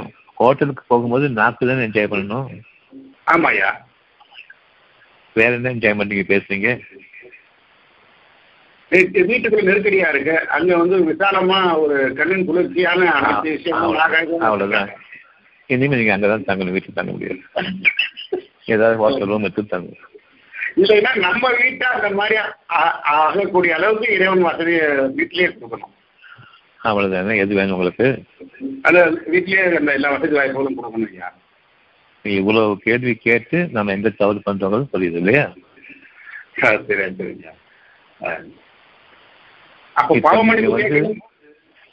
செயற்கையான வாழ்க்கையின் பக்கம் திருப்பப்பட்டிருக்கீங்களா அல்லது இயற்கை இயற்கையான இறைவன் அமைச்சக்கூடிய அந்த பிரம்மாண்டமான வீடுங்கிற அந்த வாழ்க்கையின் பக்கம் திருப்பப்பட்டிருக்கீங்களா இப்போ இப்போ இயற்கையின் பேர்ல ஒரு வசதி வாய்ப்புள்ள இப்ப வீட்டிலேயே பெருக்க அதிகப்படுத்திக் கொள்ளக்கூடிய ஒரு வாழ்க்கை விரும்புகிறோம் ஆனா இது தெரியாம தானே இவ்வளவு காலமும் வந்து மனிதனுடைய பக்கத்தை நம்பி போனோம். அது காரணமாக தான் இறைவன் கொஞ்சம் கூட வழி விடல உங்களுக்கு? எவ்வளவு கம்மியா இருந்தாலும் உங்கள் மீது இப்போ? அது சரிங்கய்யா. ஆ. இது பதினஞ்சு இருபது வருஷமா கூட இருந்து இன்னைக்கு தான் இது விளக்கமாகுது உங்களுக்கு. எனக்கு ஏன் இப்படி எனக்கு ஏன் இப்படின்னு கேட்டீங்க. உங்கள் மீது கருணையின் காரணமாக உங்களை அந்த பாதையில் ம். இன்னைக்கு நேர்பாதையை காமிச்சிருக்கோம் சரிங்கய்யா அப்போ பாவ மன்னிப்பு கேட்கக்கூடிய ஆமாய்யா. அப்போ பாவ மன்னிப்பு கே வசதிகள் அதிகமாயிடுச்சுன்னா பாவங்களை கேட்காதீங்க. மன்னிப்பு மன்னிப்புக்கும் அவசியம் இல்லாம கருணைகள் அதிகமாகும் அருள் அதிகமாகும். பாவங்களை கேட்காதீங்க. பாவங்களை பார்க்காதீங்க. இப்ப ஆ. பேசுன மாதிரி பாவங்களை பேசாதீங்க. ஆ சரிங்க. மனிதர்கள்ட்ட வாழாதீங்க இயற்கையில வாழுங்க. இயற்கை உங்களுக்காக அதிகரிக்கும். ம் ம் ம். இயற்கையுடைய எழில்களோட வாழுங்க சரிங்க சரிங்க. ஓகேங்க. இறைவனுக்கு நன்றியோடு. ஆ ஓகே நல்லதுங்க. ஓகேங்க. உங்க மனைவி உங்களுடைய மக்கள் அவ்வளவு பேர் குணங்கள் மாறி ஒருத்தருக்கு ஒருத்தர் அவ்வளவு கண்குளிர்ச்சியோடவும் மன மகிழ்ச்சியோடவும் இறைவனுக்கே எல்லா புகழும் சொல்லக்கூடிய அந்த ஒரு வீடுகள்ல இருந்து நீங்க இறைவனை அடைக்கக்கூடிய அந்த பாக்கியமிக்க ஒரு வீட்டை விட்டுட்டு ரோட்டாடின்னு சொல்லுங்க மனசு சங்கடங்கள் வருது இல்லையா குடும்பத்தார்கள்னால நமக்கு நிம்மதி இருக்க மாட்டேது பல நேரங்கள்ல. அதனால வந்து அப்ப நிம்மதி தானே உங்களுடைய வசதி? ஆமா ஆமா அது இருக்குங்கய்யா. ஆமா. ஏன் ரோட்டுல போய் நான் வந்து அலையணும்? அதான் வசதிங்கிறீங்க. இல்ல இல்லைங்கய்யா வீட்டிலேயே அனைத்து நன்மைகளும் கிடைக்கணும். ஆமாங்க. இது விரும்புங்க. இப்ப விதைக்கப்பட்டாச்சு. அதுக்குரிய காலத்தலின் மீது அது உருவாகி வரக்கூடிய அளவுக்கு உங்களை இறைவன் காப்பாற்றும் பொறுமையாக ஆ நல்லதுங்க. ஓகேங்க. ஓகேங்க. வேற யாருக்காவது கேள்வி இருக்கா? அது. நன்றிங்க. நன்றிங்க.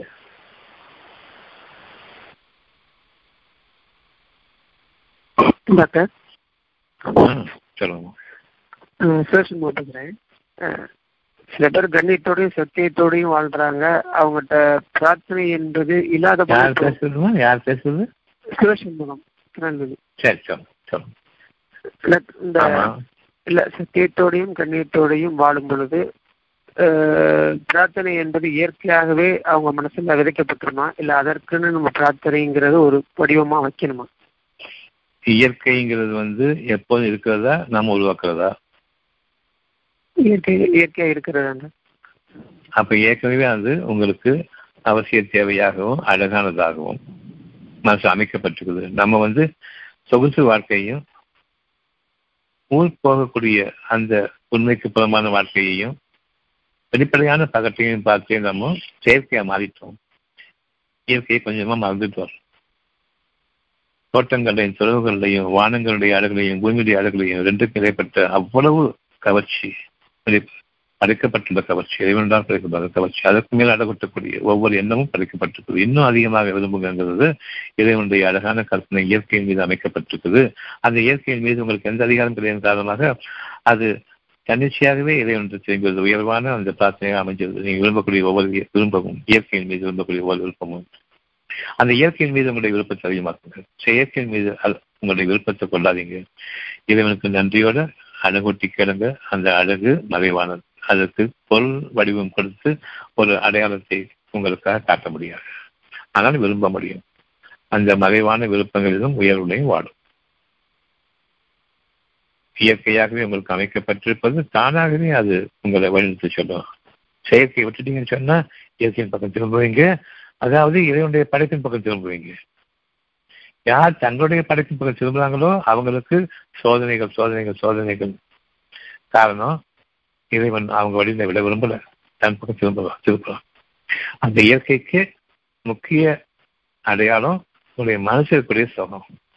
மன சுகத்துக்கு கேளுங்க உடல் சுகத்தின் பக்கம் திரும்பாதீங்க பொருள்களின் விரிவாக்கத்தின் பக்கம் திரும்பாதீங்க. அது உங்களுக்கு வந்து சேரும். உங்களுக்கான அறிவாற்றலின் காரணமாக. ஞானங்களின் இருப்பிடமாக நீங்கள் அமைக்கப்பட்டு அதிலிருந்து உருவாகக்கூடிய அறிவு. பார்க்கக்கூடிய மக்களுடைய பகட்டை பார்த்து அதை ஆசைப்பட்டு அதிலிருந்து உருவாக்கக்கூடிய அறிவை கொண்டு வாழ்ந்து வந்திருக்கிறோம் பகட்டு உல்லாசம் சொகுசுன்னு சொல்லிட்டு. ஆனா அது வீடுகளில் அமையும் பொழுது எப்படிப்பட்ட பாக்கியம்? உங்களுடைய வீடு நீங்கள் தங்கக்கூடிய உங்களுடைய இதயம். அந்த சுகத்தை நடக்க இயற்கை அதுதான். மற்ற செயற்கை தான்? மூளை பார்த்துட்டு கண்ணு காது மூக்கு அஞ்சு பழங்களை கொண்டு எதெல்லாம் அது பார்த்துட்டு ஆசைப்படுறதோ அடிவு பாதை. மாற்றமாகி கொண்டு வரக்கூடிய அந்த இயற்கை இந்த எளிமை பார்த்து அழகொட்டி கொடு அதிகமாக்கி கொடு. அது பார்க்கும்போதே மனசுக்கு அவ்வளோ குளிச்சு அதிகாலை வேலையில் போயிட்டு வெளியில் போயிட்டு கதற்கரையில் நிற்கும் பொழுதும் அல்லது வான வீதியில் நம்ம பார்க்கும் பொழுதும் அது நிகழக்கூடிய நிகழ்ச்சிகளுடைய அளவும் அழகும் எல்லை என்றார் இப்ப இயற்கைக்கும் செயற்கைக்கும் வித்தியாசம் செய்தா சிவசனம் கேட்ட கேள்வி வந்துச்சா வந்துட்டு டாக்டர் வந்து டாக்டர். இதோட இந்த இறைவனை நம்ம வந்து நம்ம செய்யக்கூடிய வேலையில இப்ப இறைவெளி வாழ்க்கையில் வந்த பிறகு இந்த சத்தியத்தையும் கொண்டும் கண்ணீரத்தை கொண்டும் உள்ளச்சத்தோடும் பயபக்தியோட தான் நம்ம வாழ்ந்துகிட்டு இருக்கோம். ஆனா வந்து சத்தியத்தை கொண்டு சத்தியத்தை கொண்டு இன்னைக்கு தான் வாழ ஆரம்பிச்சிருக்கோம். இது வரைக்கும் வாழ்ந்தது கொண்டு பயபக்தி கொண்டு வாழ்ந்தது உலகத்தின் அடிப்படையில் உள்ளட்சம் பயம் இருந்தது பொருள்கள் என் உடல் உயிர் குடும்பம் இந்த அடிப்படையில தான் சச்சரவுகளும் நோய்களும் கொண்டு நம்ம வாழ்ந்துட்டு இருந்தோம். சரியா? இது வேண்டாமே பயம் மட்டும் அப்ப இருக்கு. சத்தியம் வானங்களும் பூமிகளுக்கு வேண்டுங்கிற அந்த அடிப்படைக்கு போகவே இல்லை இன்னைக்கு தான் வந்திருக்கிறோம். இதுதான் உண்மையான அழகான ஆசையோடும் விருப்பத்தோடும் அந்தரங்கத்திலும் கேட்கக்கூடிய விஷயம் இதுதான்.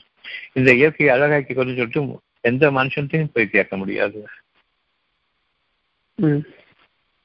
இல்லையா? கண்டிப்பா. ஆக மனசு அந்தரங்கத்தில் அமையும். இது உயர்வான பாதை.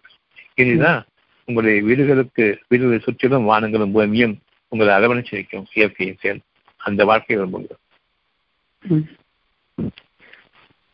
உயருடைய பாதைகள் தான் வாங்க. அது கூட நம்ம கேட்டு பெற வேண்டியது இல்லை பிரார்த்தனை இருக்குது அவன் சொல்றது ஆசை அமை அது அது அழகான விருப்பம் அமைஞ்சு ஆசையோட காத்துட்டு இருப்போம் வேற வழியே கிடையாது. எப்படி ஒரு மழைக்காக காத்துட்டுமோ அந்த மாதிரி தான். ஒரு மழைக்காக வறட்சியான பூமியில வாழும் பொழுது வறட்சியான பூமியில வாழும் பொழுது ஒரு சொட்டு தண்ணிக்காக காத்துட்டோம் தெரியுமா? எவன்கிட்டயுமே கேட்க முடியாது. ம். அது இறைவன்ட்டு உயர்வான பாதைகள். இன்னைக்கு நம்ம இயற்கையினுடைய அழகு எனக்கு அதிகமாக கொடு கேட்கும் பொழுது உங்களுடைய இயற்கையும் அந்த இயற்கையோடு சேர்ந்ததுதான். உங்களுடைய உடம்புங்க மனசுல இயற்கை இருக்குது. இங்கிருந்து விளையக்கூடியது தான் இந்த இயற்கை. மறைவானது. நீங்க அது பாதைய அறிய மாட்டீங்க ம். இந்த பாதையில உங்களுடைய வாழ்க்கை அமைங்க. வானங்களையும் பூமியும் பார்த்தால் செய்வத இந்த பாதை நரக வாழ்க்கை தான் மனுஷனுடைய பாதை தான்.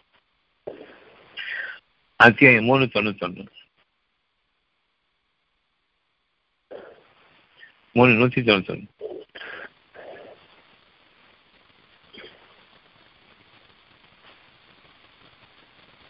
ஹலோ. அத்தியாயம் மூணு நூத்தி தொண்ணூத்தொன்னு. டாக்டர் இது இல்லை டாக்டர். நான் வெளியில் இருக்கிறேன்.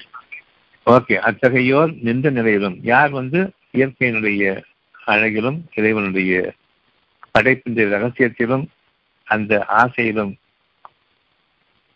அந்த விருப்பத்தோடும் அந்தரங்கத்துல இதயபூர்வமாக விரும்புகிறாங்களோ அத்தகையோர்? நின்ற நிலையிலும் இருந்த எழுப்பிலும் தங்கள் விழாப்பம் இருக்கும் நிலையிலும் படைப்பாளனை அருளாளனை நினைவு கொள்கின்றார்கள் வானங்கள் பூமி ஆகியவற்றின் படைப்பை பற்றியும் சிந்தித்து எங்கள் இறைவனை இவற்றையெல்லாம் வீணாக படைக்கவில்லை. நீ மகா தூய்மையானவன்.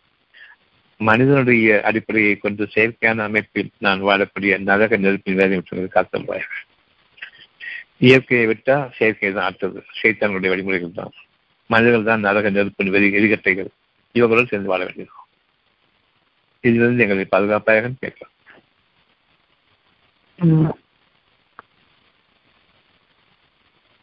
இப்ப புரியுதா ஆ, புரியுது இப்ப கேள்வி என்ன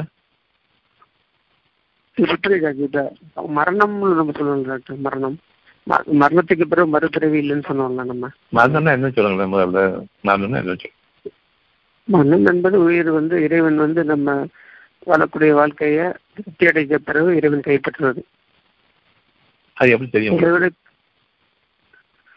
அது இறைவன் கைப்பற்ற? நேரம் ஓகே இப்ப சில கஷ்டம் உங்களுக்கு இருக்கா? இருக்குது. ஆனா அது வந்து பெரிய கஷ்டமா தெரியாது. வாழ்க்கையா? ம் வாழ்க்கைன்னு சொன்னா கஷ்டமில்லாத வாழ்க்கையா? கஷ்டத்தோட வாழ்ந்த வாழ்க்கையா?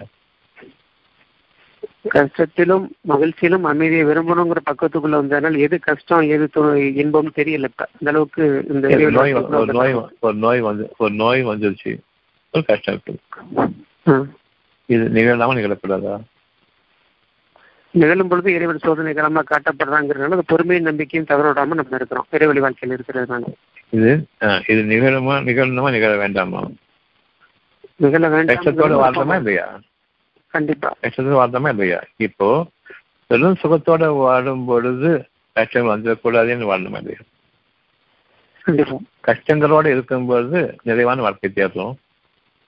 ஒரு நிறைவான வாழ்க்கை கொடுக்கும்பொழுது மீண்டும் கஷ்டமா எனக்கு வந்துடக்கூடாதுன்னு அந்த உடச்சம் இருந்தா போதும். ஆனா சுகமா இருக்கும்போது நாம அந்த உடச்சத்தை விட்டுறோம் அப்படி ஆனால் நீங்கள் செயற்கையை விட்டு இயற்கையின் பக்கம் திரும்பினால் தவிர இயற்கையின் அழகுகள் எனக்கு கூட வேண்டும் வானங்களும் பூமி எனக்கு வேண்டும் திரும்பினால் தவிர நாம் மீண்டும் கஷ்டத்துக்குள்ளாகும். அதனால எப்போதுமே இன்னைக்கு கூட நம்ம கஷ்டமில்லாத வாழ்க்கையில வாழல கஷ்டத்தில் வாழ்ந்துட்டு இருக்கிறோம். சத்தியத்தை கொண்டு நமக்காக நம்முடைய விரிவாக்கத்திற்காக நம்முடைய விசாலமான வாழ்க்கைக்காக அழகான வாழ்க்கைக்காக படைக்கப்பட்டது எதையுமே கவனிக்காம மனுஷங்களுடைய வழிமுறைகள்லேருந்து தான் இன்னைக்கு நமக்கு வாழ்க்கை இருக்குது நம்பிக்கிட்டு இருக்கிறோம். அந்த வழிமுறைகள் இருக்கக்கூடிய அந்த தேர்தல்களை தான் நம்ம எதிர்த்து கேட்கிறோம்.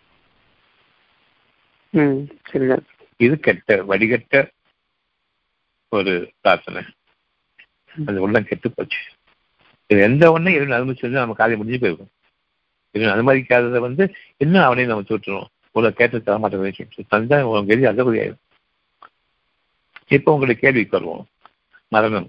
ஆ? அந்த மரணம் வரும். இதுக்கு வந்து கஷ்டமான வாழ்க்கையில வாழ்றது வாழ்க்கையே இல்லையா? சுகமான வாழ்ற வாழ்க்கை வாழ்க்கையே இல்லையா? ஆமா. இது ரெண்டு எது உண்மையான வாழ்க்கை. சுகமான இது டாக்டர் அது கஷ்டத்தை விரும்ப மாட்டோம் இல்லையா? கண்டிப்பா.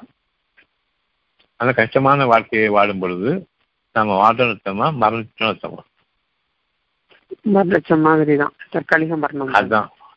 அதுதான் மரணங்கள். இந்த காலம் மாறணும். துன்பமான காலங்கள் மாறணுங்கிறது தான் நீங்க மறுமை விரும்புறீங்க.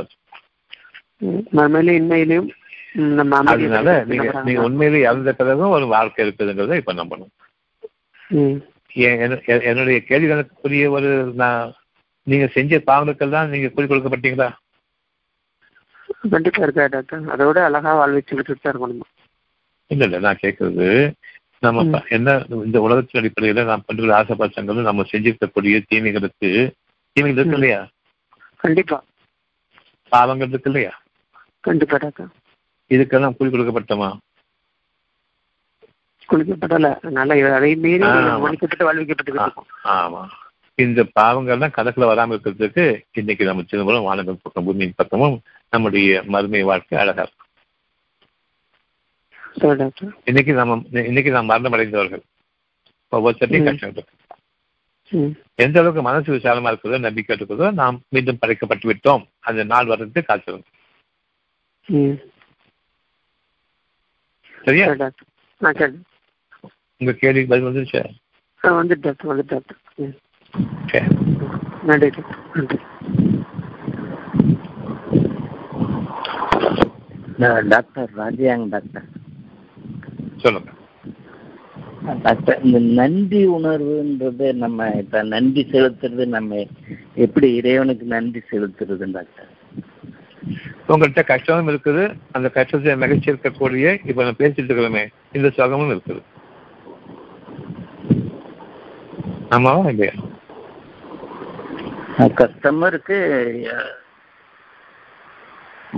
இருக்கு. மனதுக்கு சுகமும் இருக்கு. மனசா முக்கியம் உடம்பு முக்கியம் இல்லை. இப்ப என்ன சொல்றது?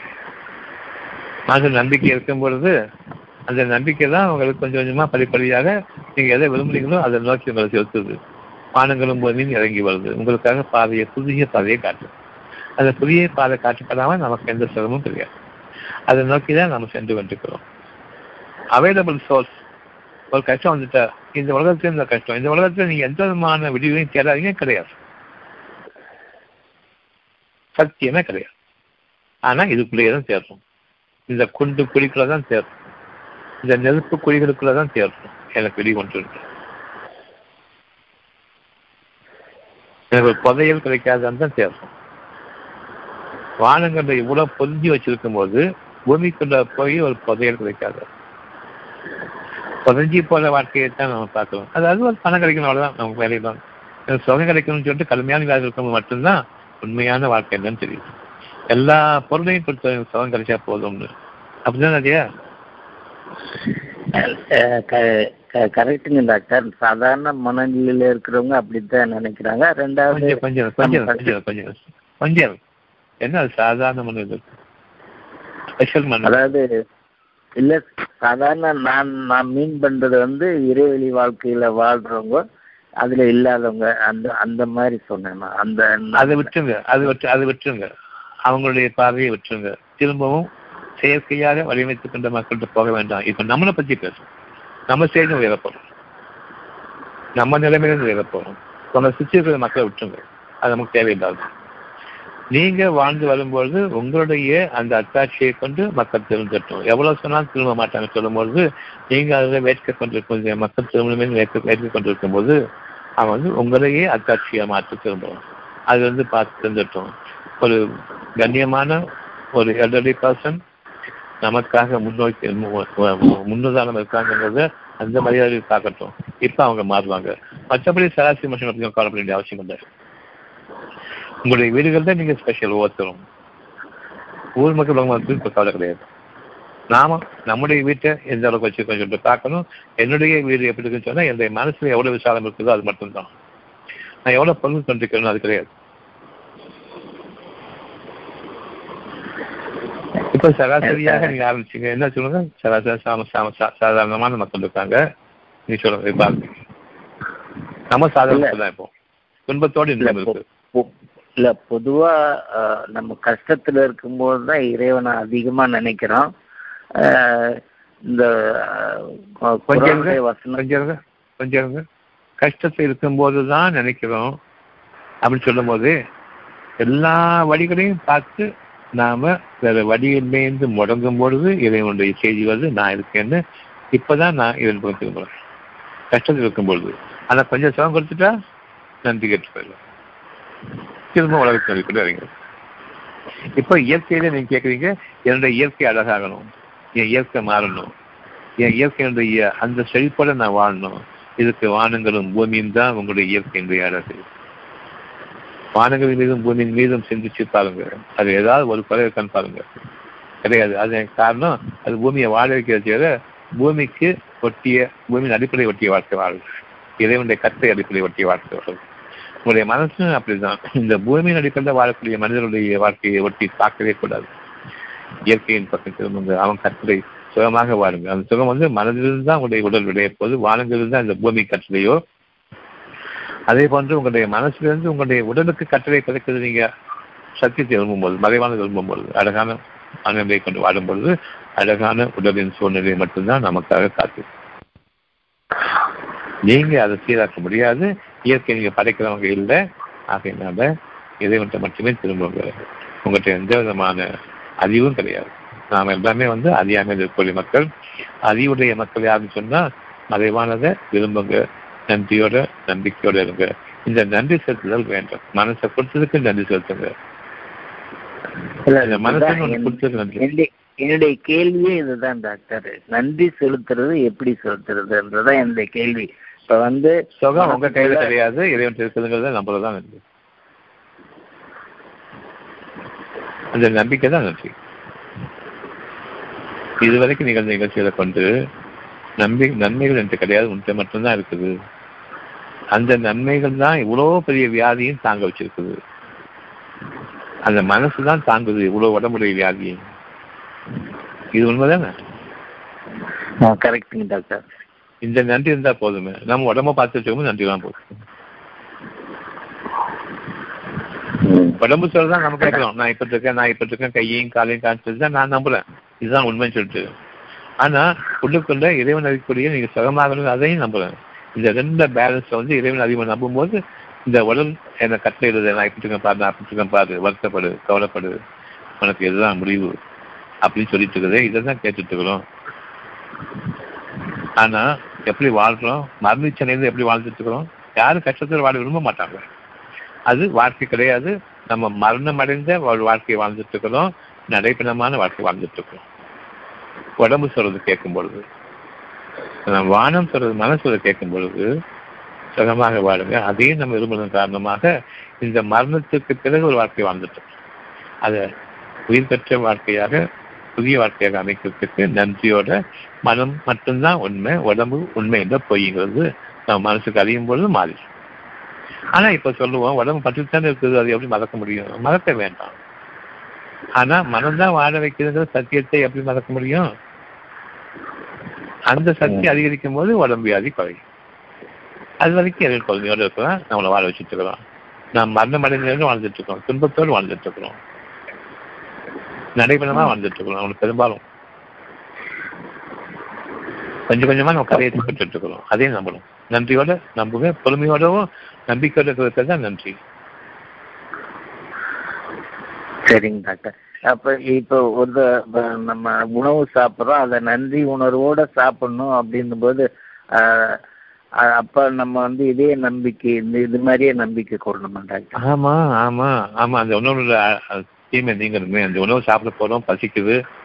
அந்த பசி வரும்போதே நீங்க நன்றி உணவோட இதனை அழகாக்கி கொடு. இந்த பசிக்கு நீ உணவு கொடுன்னு சொல்லி கேட்கணும். அந்த உணவு இருக்கிற தீமைகள் உங்களுக்கா நீக்கப்படணுமே. நீக்கப்படணுமா இல்லையா? ஆமா நீக்கப்படணும். அப்ப நம்ம என்னைக்கு நன்றி உணர்வோட இந்த உணவை நீ மேன்மையை கொடுன்னு கேட்டு என்னைக்கு சாப்பிட்டோம்? இல்ல அப்படி சாப்பிட்டிருந்தா அப்படி சாப்பிட்டிருந்தா எந்த உணவின் மீதும் எவ்வளவு ருசி குறைவாஞ்சாலும் சரி அதை ஒரு குறையா பேச மாட்டோம். அல்ல அது நிறைவேற்றி தந்திருப்போம். அது அழகாக்கி தான் தந்திருப்போம். ஆனா நம்ம உணவை சூஸ் பண்றோம். சூஸ் பண்ணுங்க. அது நன்மை இறைவன்ட்டு கேளுங்க அப்ப நம்ம உணவுல. குறைக்கணும்னா நம்ம நன்றி இல்லைன்னு அர்த்தம் இல்லைங்களா? ஆமா. நன்றி தான் காரணமாக தான் வயிறு பழச்சிக்கிறது வயிறு புஷமாகுது கேஸ் ஆகுது. உற்சாகத்துக்கு பதிலாக சோர்வாயிருது சாப்பிட்டதுக்கு அப்புறமா அந்த அழக இறைவனுடைய இயற்கை அழகை பார்க்கறதுக்கு பதிலாக தூங்கிடலான்னு தோணுது அது அசதி போட்டுருது எந்த காரியம் செய்ய முடியாத அளவுக்கு உணவு சாப்பிட்டதுக்கு அப்புறமா பாரமாக இருக்கணும்.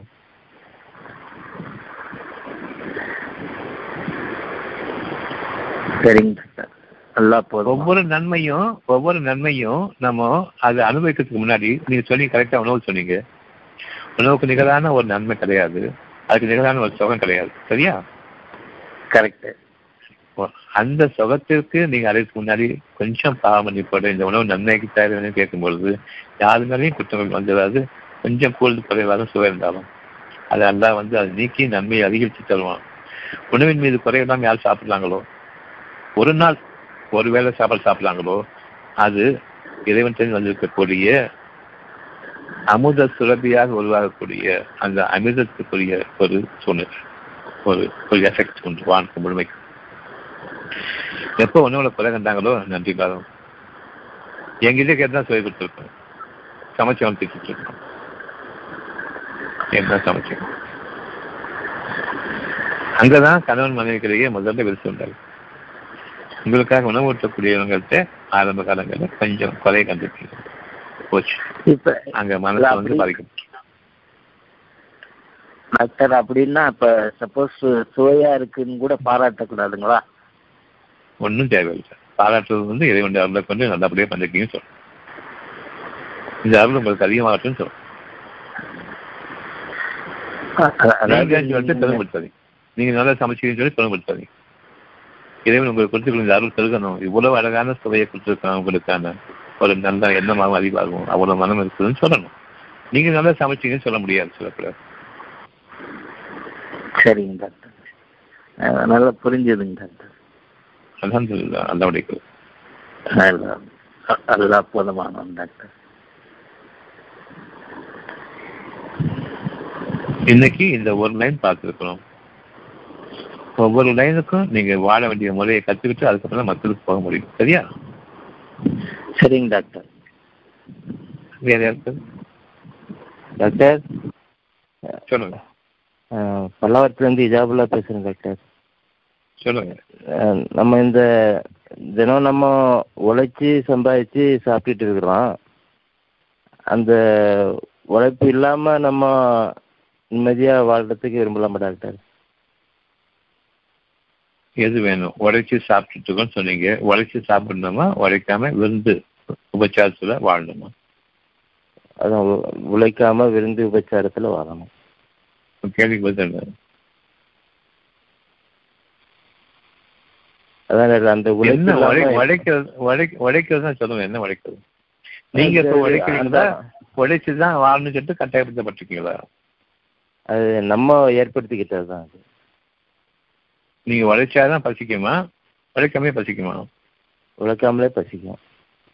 அப்ப நீங்க பசிக்கு உங்களுக்கு ஏற்கனவே ஆகாரத்தை உருவாக்கி வச்சிருக்கிறது யாரு நல்லா உருவாக்கி வச்சிருக்கிறேன் அந்த இறைவனை மறந்துட்டு உபச்சாரம் பண்றவனை மறந்துட்டு ஏன் விபச்சார குணத்துக்கு போறீங்க? நீங்க உருவாக்கிறது வந்து விபச்சாரம். ஆமாவா இல்லையா? ஆமா ஆமா. ஏன்? எப்படி ஆமா? என் உடலை வித்து படைக்கணும் அவ்வளவுதான். அது விபச்சாரம். ம். மனசை இறைவனுக்கு அர்ப்பணிச்சு வாழுங்க. அது இந்த உலகத்துல விருந்து பச்சாரம். இறைவன் தேர்ந்து எதுவன் அது அந்த நம்ம மனசு ஏத்துக்கிற முடியல. டாக்டர் எப்படி உழைக்காம நம்ம எப்படி சம்பாதிக்காம எப்படி சரி. சம்பாதிக்காம சம்பாதிச்சு உணவு வேணும். ஆமா ஆமா. உங்களுடைய இது உணவா பணமா? பணம் இருக்கு. பணத்தை கொண்டு உணவு வாங்கிக்கிறோம். இப்போ உணவு இல்லை.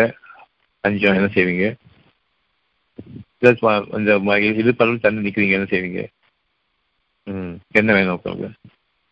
என்ன வேணும்? உணவு தான் உணவு தான் வேணும். இருக்கிற யார் தருது? ம். இருப்பிடம் யார் தர்றது உழைக்கணும் எல்லாத்தையும் நீங்க வந்து தண்ணியெல்லாம் வாரி அடிக்கணும். உழைக்கணுமா இல்லையா? இருப்பிடத்துக்கு இருக்கும் ஆமா ஆமா. நல்லா உழைங்க தண்ணியெல்லாம் வாரி கொட்டதுக்கு அப்புறமா உட்காருங்க. அது வரைக்கும் தரக்கூடாது. அப்போ உழைக்கணும் இல்லையா டாக்டர்? உழைக்கணும். உழைங்க. ஒரு பத்து நாள் ஆகும் தண்ணியெல்லாம் அடிக்கிறதுக்கு அப்புறமா உட்காருங்க. சரியா? சரி சரி டாக்டர். சரியா? உங்க வீட்டுல எங்கேயும் போக முடியாது. உங்க உங்க வீட்டுல வந்து உங்க முக்க அடுப்பு தண்ணி வந்துருச்சு. இப்ப இருப்பிடம் வேணும். இதை விட்டு வெளியே காலி அறிவீங்களா வேற எங்க மேட்டுப்பாங்க போவீங்களா? இங்க எல்லாம் தண்ணியை முடிச்சிட்டு நான் உழைச்சிட்டேன்னு சொல்லிட்டு அக்கெல்லாம் உட்கார போவீங்க பத்து நாளைக்கு அப்புறம்? இல்ல அந்த நேரம் மேட்டுப்பாங்கன்னா இடத்துக்கு போய் இருக்கத்தான் பார்ப்போம். இப்ப சொல்லுங்க. மேலான சூழ்நிலைகளுக்குரிய மனசுக்கு வரணுமா? உடலுக்கு வரணுமா? உழைக்கணும்?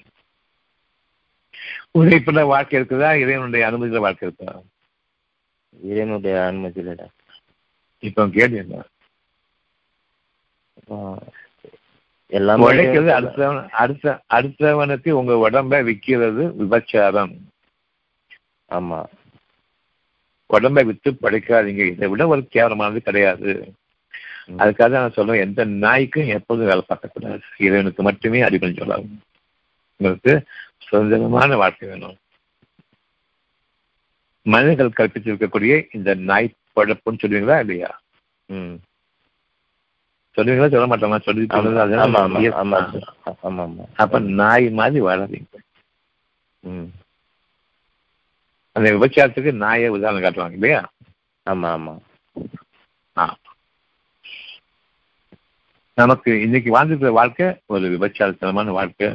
இதுக்காக வேண்டி நம்மகிட்ட நம்ம இறைவன்கிட்ட நாம இறங்குறோம் என்னை காப்பாற்றுறேன்னு கேட்கணும். ஆனா இதுக்காக யாரும் காப்பாற்றுறது கேட்கறது இன்னும் பணத்துதா இன்னும் நான் கடுமையான உழைக்கணும் என் விவசாயத்தை அதிகரிக்கணும் கேட்குவீங்க கேட்குவீங்க ஆமா ஆமா. ம். உடம்ப உழைச்சி பணம் வாங்குறது விபச்சாரம். உடம்ப உழைக்காம வளைக்காம உணவு இறைவன் தர்றானே அதுக்கு நன்றியோட இருக்கிற வாழ்க்கை உபச்சாரம். நேரம் தரும் இறைவன் இயற்கையின் அடிப்பு அது வரைக்கும் இந்த விபச்சாரத்தை வாழ்ந்துட்டு தான் இருக்கிறோம். கஷ்டத்தோட வாழ்ந்துட்டு இருக்கோம். எப்படி பல கஷ்டங்கள் நம்மகிட்ட இருக்குதோ ம். அதே மாதிரி இந்த மன கஷ்டம் வேணும். இந்த விபச்சார வாழ்க்கை வேண்டாமேங்கிற மன கஷ்டம் வேணும். இதை விரும்புங்க உடம்பெல்லாம் சரியா போயிடும்.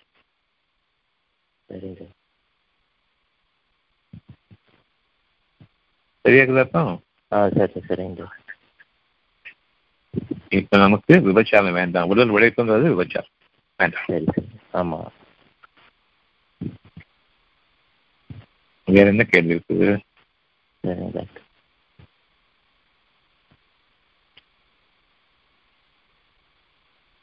ஈவினிங். இங்கிலீஷ் கிளாஸ் இருக்குது. பார்ப்போம். சொல்லுங்க. இல்ல டாக்டர் இப்ப முன்னால கேள்வி கேட்டீங்கல்ல உழைப்பு வேண்டாம் அது ஒரு விபச்சார வாழ்க்கைன்னு சொல்றீங்களா உழைப்பு என்பது பிறருக்கு உழைக்க வேண்டாம். வேற ஏதாவது சுயதொழில் இந்த மாதிரியாவது சாத்தியமா? உங்களுக்கு ஒரு ஹாபி இருக்குன்னு வச்சுக்கோங்க. உங்க நேச்சுரலாகவே உங்களுக்கு வந்து ஒரு ஹாபி இருக்குது. ம். உங்களுடைய தனித்திறமை உங்களுடைய ஹாபி சரியா? கண்டிப்பா. இந்த ஹாபியில நீங்க வாழ்நாள் முழுமைக்குமே வேலை செஞ்சுட்டே இருப்பீங்க.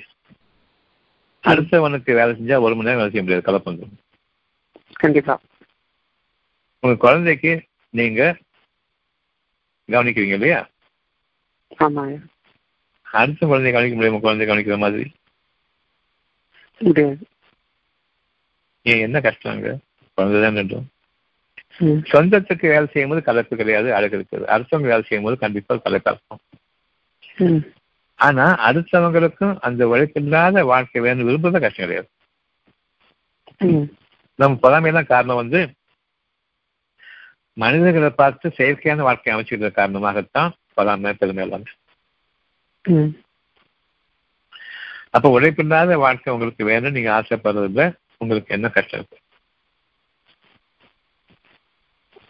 இல்ல உழைப்பில்லாத வாழ்க்கைங்கிறது அதான் உழைப்பு உங்களுக்கு வந்து ஒரு ஹாபி இருக்குதுன்னு சொன்னா நான் வந்து எனக்கு நான் சாப்பிடுறேன் ஓகே ஆமா.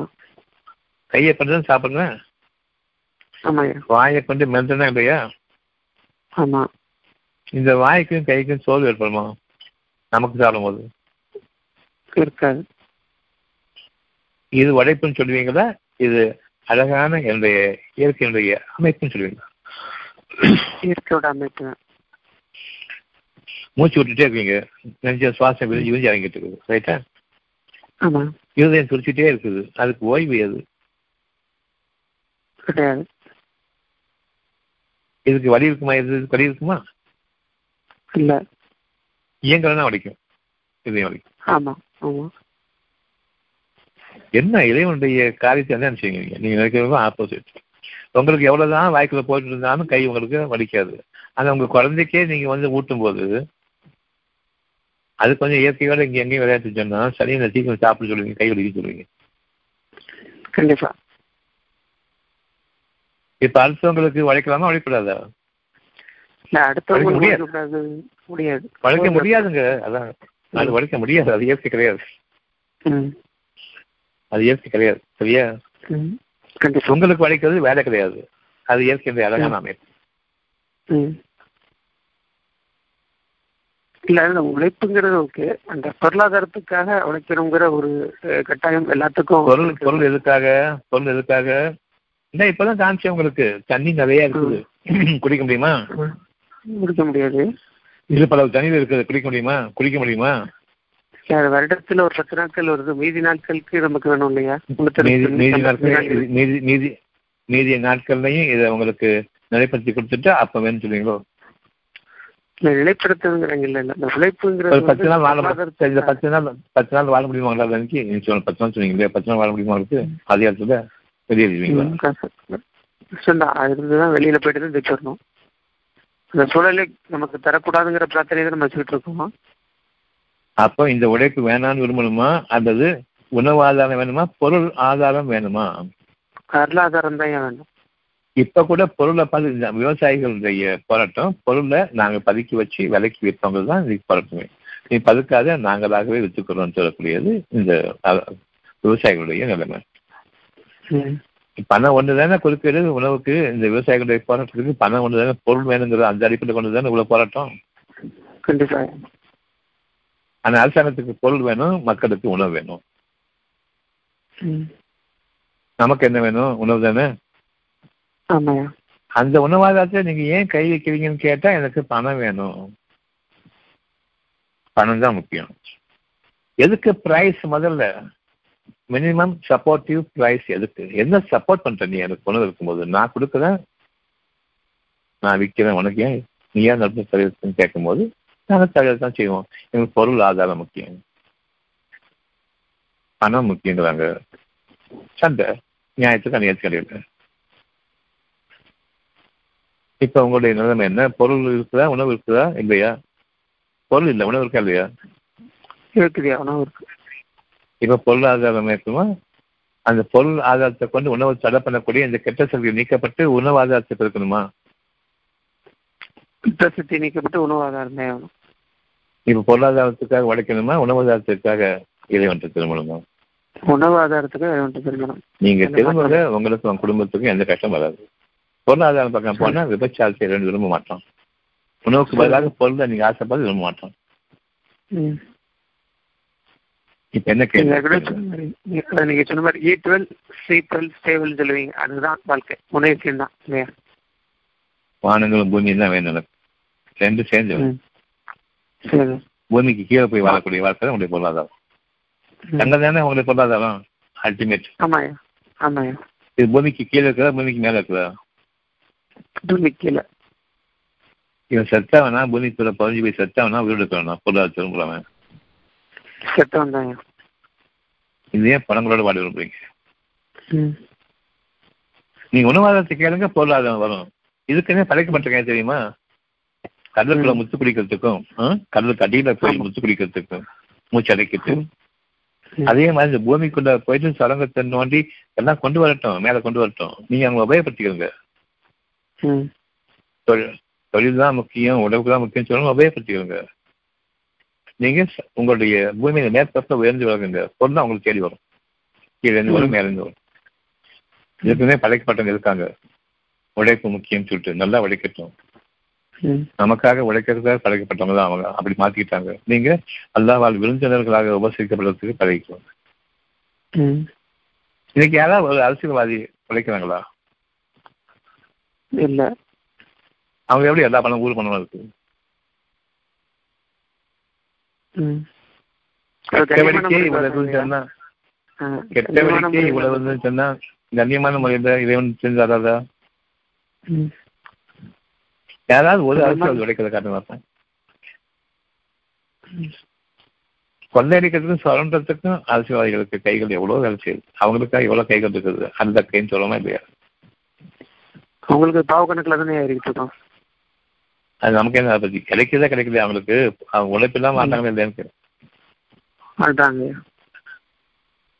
அப்போ இவ்வளவு கேடுகள்ல வாழக்கூடிய வாழ்க்கைக்கே இவ்வளவு பொருள் இருக்குன்னு சொன்னா நன்மையான வாழ்~ வாழக்கூடியவங்களுக்கு எவ்வளவு இருக்கணும். நம்ம ரெண்டு கட்டான வாழ்ந்துட்டு இருக்கோம். அதுதான் ஒரு ஒரு கெ- கெட்ட கெட்ட- கெட்டதை விட்டுருங்க நான் அர்த்தம் தரேன்னு சொல்லலாம்ப்பா சுலைமான் நபியை போல வானங்களின் மீதும் பூமியின் மீதும் உங்களுக்கு ஆட்சி அதிகாரத்தை அமைக்கிறேன்னு சொல்லலாம் இனி சமயம் மனிதர்களுடைய உதவியின் பக்கம் போகாதீங்க மனிதர்களுடைய செயற்கையின் வழியை பார்க்காதீங்க. அதுதான் நீங்க எப்பயும் வாழ்ந்துட்டு இருக்கிறீங்க. நம்முடைய வாழ்க்கை வேணும்னு சொன்னா வானங்களையும் பூமியும் கேளுங்க மனசுக்கு அமைதி கேளுங்க வானங்கள் பூமியும் ஒன்று நினைச்சு மனம் பூமியை மீசிக்குவது போல் மனம் உடலை இயக்கணும். அவ்வளவுதான். ஆ. ம். தெளிவா நடக்கணும் நன்றி. உடனே இல்லை இயற்கை இயக்கணும்? இல்ல வானம் பூமி வானங்கள் பூமி முதலாக இயற்கை இயக்கணும். இந்த மனம் இயற்கை இயக்கணும். சத்தியத்தை ஏற்றுக்கொண்டா அந்த சத்தியம் அடிப்படையும் வானங்களை பூமி உண்மை கொண்டு படிச்சிருக்கோம் அல்லாவுடைய அந்த நேச்சரை கொண்டு அல்லாவுடைய அந்த குணங்களை கொண்டு யார் வாழ்றீங்களோ அவங்களுக்காக அந்த சத்தியங்கள் அடிப்படை வானங்களையும் பூமியும் கொஞ்சம் வசப்படுத்தியிருக்கோம் உழைப்புங்கிறது கூடாது. ம்? சரி டாக்டர் நன்றி. கலைப்பில்லாத என்னுடைய இயற்கை இயங்கணும் ஹாபி மாதிரி. அதுலேருந்து வரக்கூடிய ப்ரொடக்ஷன் மற்ற அவ்வளோ பேருக்கும் போகும். ஏன்னா எனக்கு மிஞ்சி அது அது தன்னால் உருவாயிட்டு ம். வேற நிறுத்தினா ப்ரொடக்ஷன் இருக்குமா இல்லையா? அப்ப என்னுடைய இயற்கையில எனக்கு சொந்தமா நடிப்பொண்டு நான் வந்து ஒரு காட்சி இயங்கும் போது அது எனக்கு உற்சாகத்தை கொடுக்குமா கலைப்பை கொடுக்குமா? ஹாபி ஆகையினால இன்னும் என் விளைச்சல் அதிகமாகும் அதிகமாக என்னுடைய படைப்பு அதிகமாக அதிகமாகாத? அதிகம். அதுக்கு எனக்கு அப்பால மற்ற பேருக்கு ஆட்டோமேட்டிக்கா போய் சேரும் இல்லையா? கண்டிப்பா இது வேலைக்காக நான் செய்யல. நான் என்னுடைய இயற்கையில அது விளைஞ்சிட்டு இருக்குது. எடுத்துட்டு போகணும்னு சொல்லுவோம். ம். அப்படின்னு ஒருத்தர் ஒருத்தர். ஒவ்வொருத்தரும் அந்த வாழ்க்கை இருக்கும்போது எப்படிப்பட்ட வாழ்க்கை எப்படிப்பட்ட விளைச்சல்கள் எப்படிப்பட்ட உருவாக்கங்கள் உற்பத்திகள் இருக்குன்னு யோசிச்சு பாருங்க.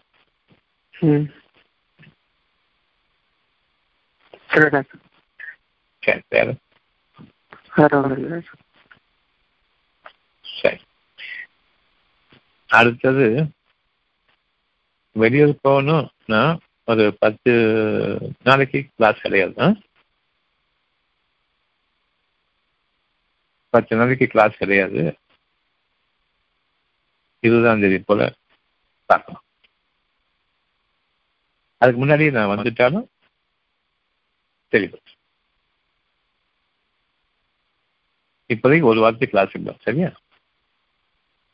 சரி. வெளியூர் போயிட்டு வந்ததுக்கப்புறம் பார்க்கலாம் நன்றி டாக்டர். சரி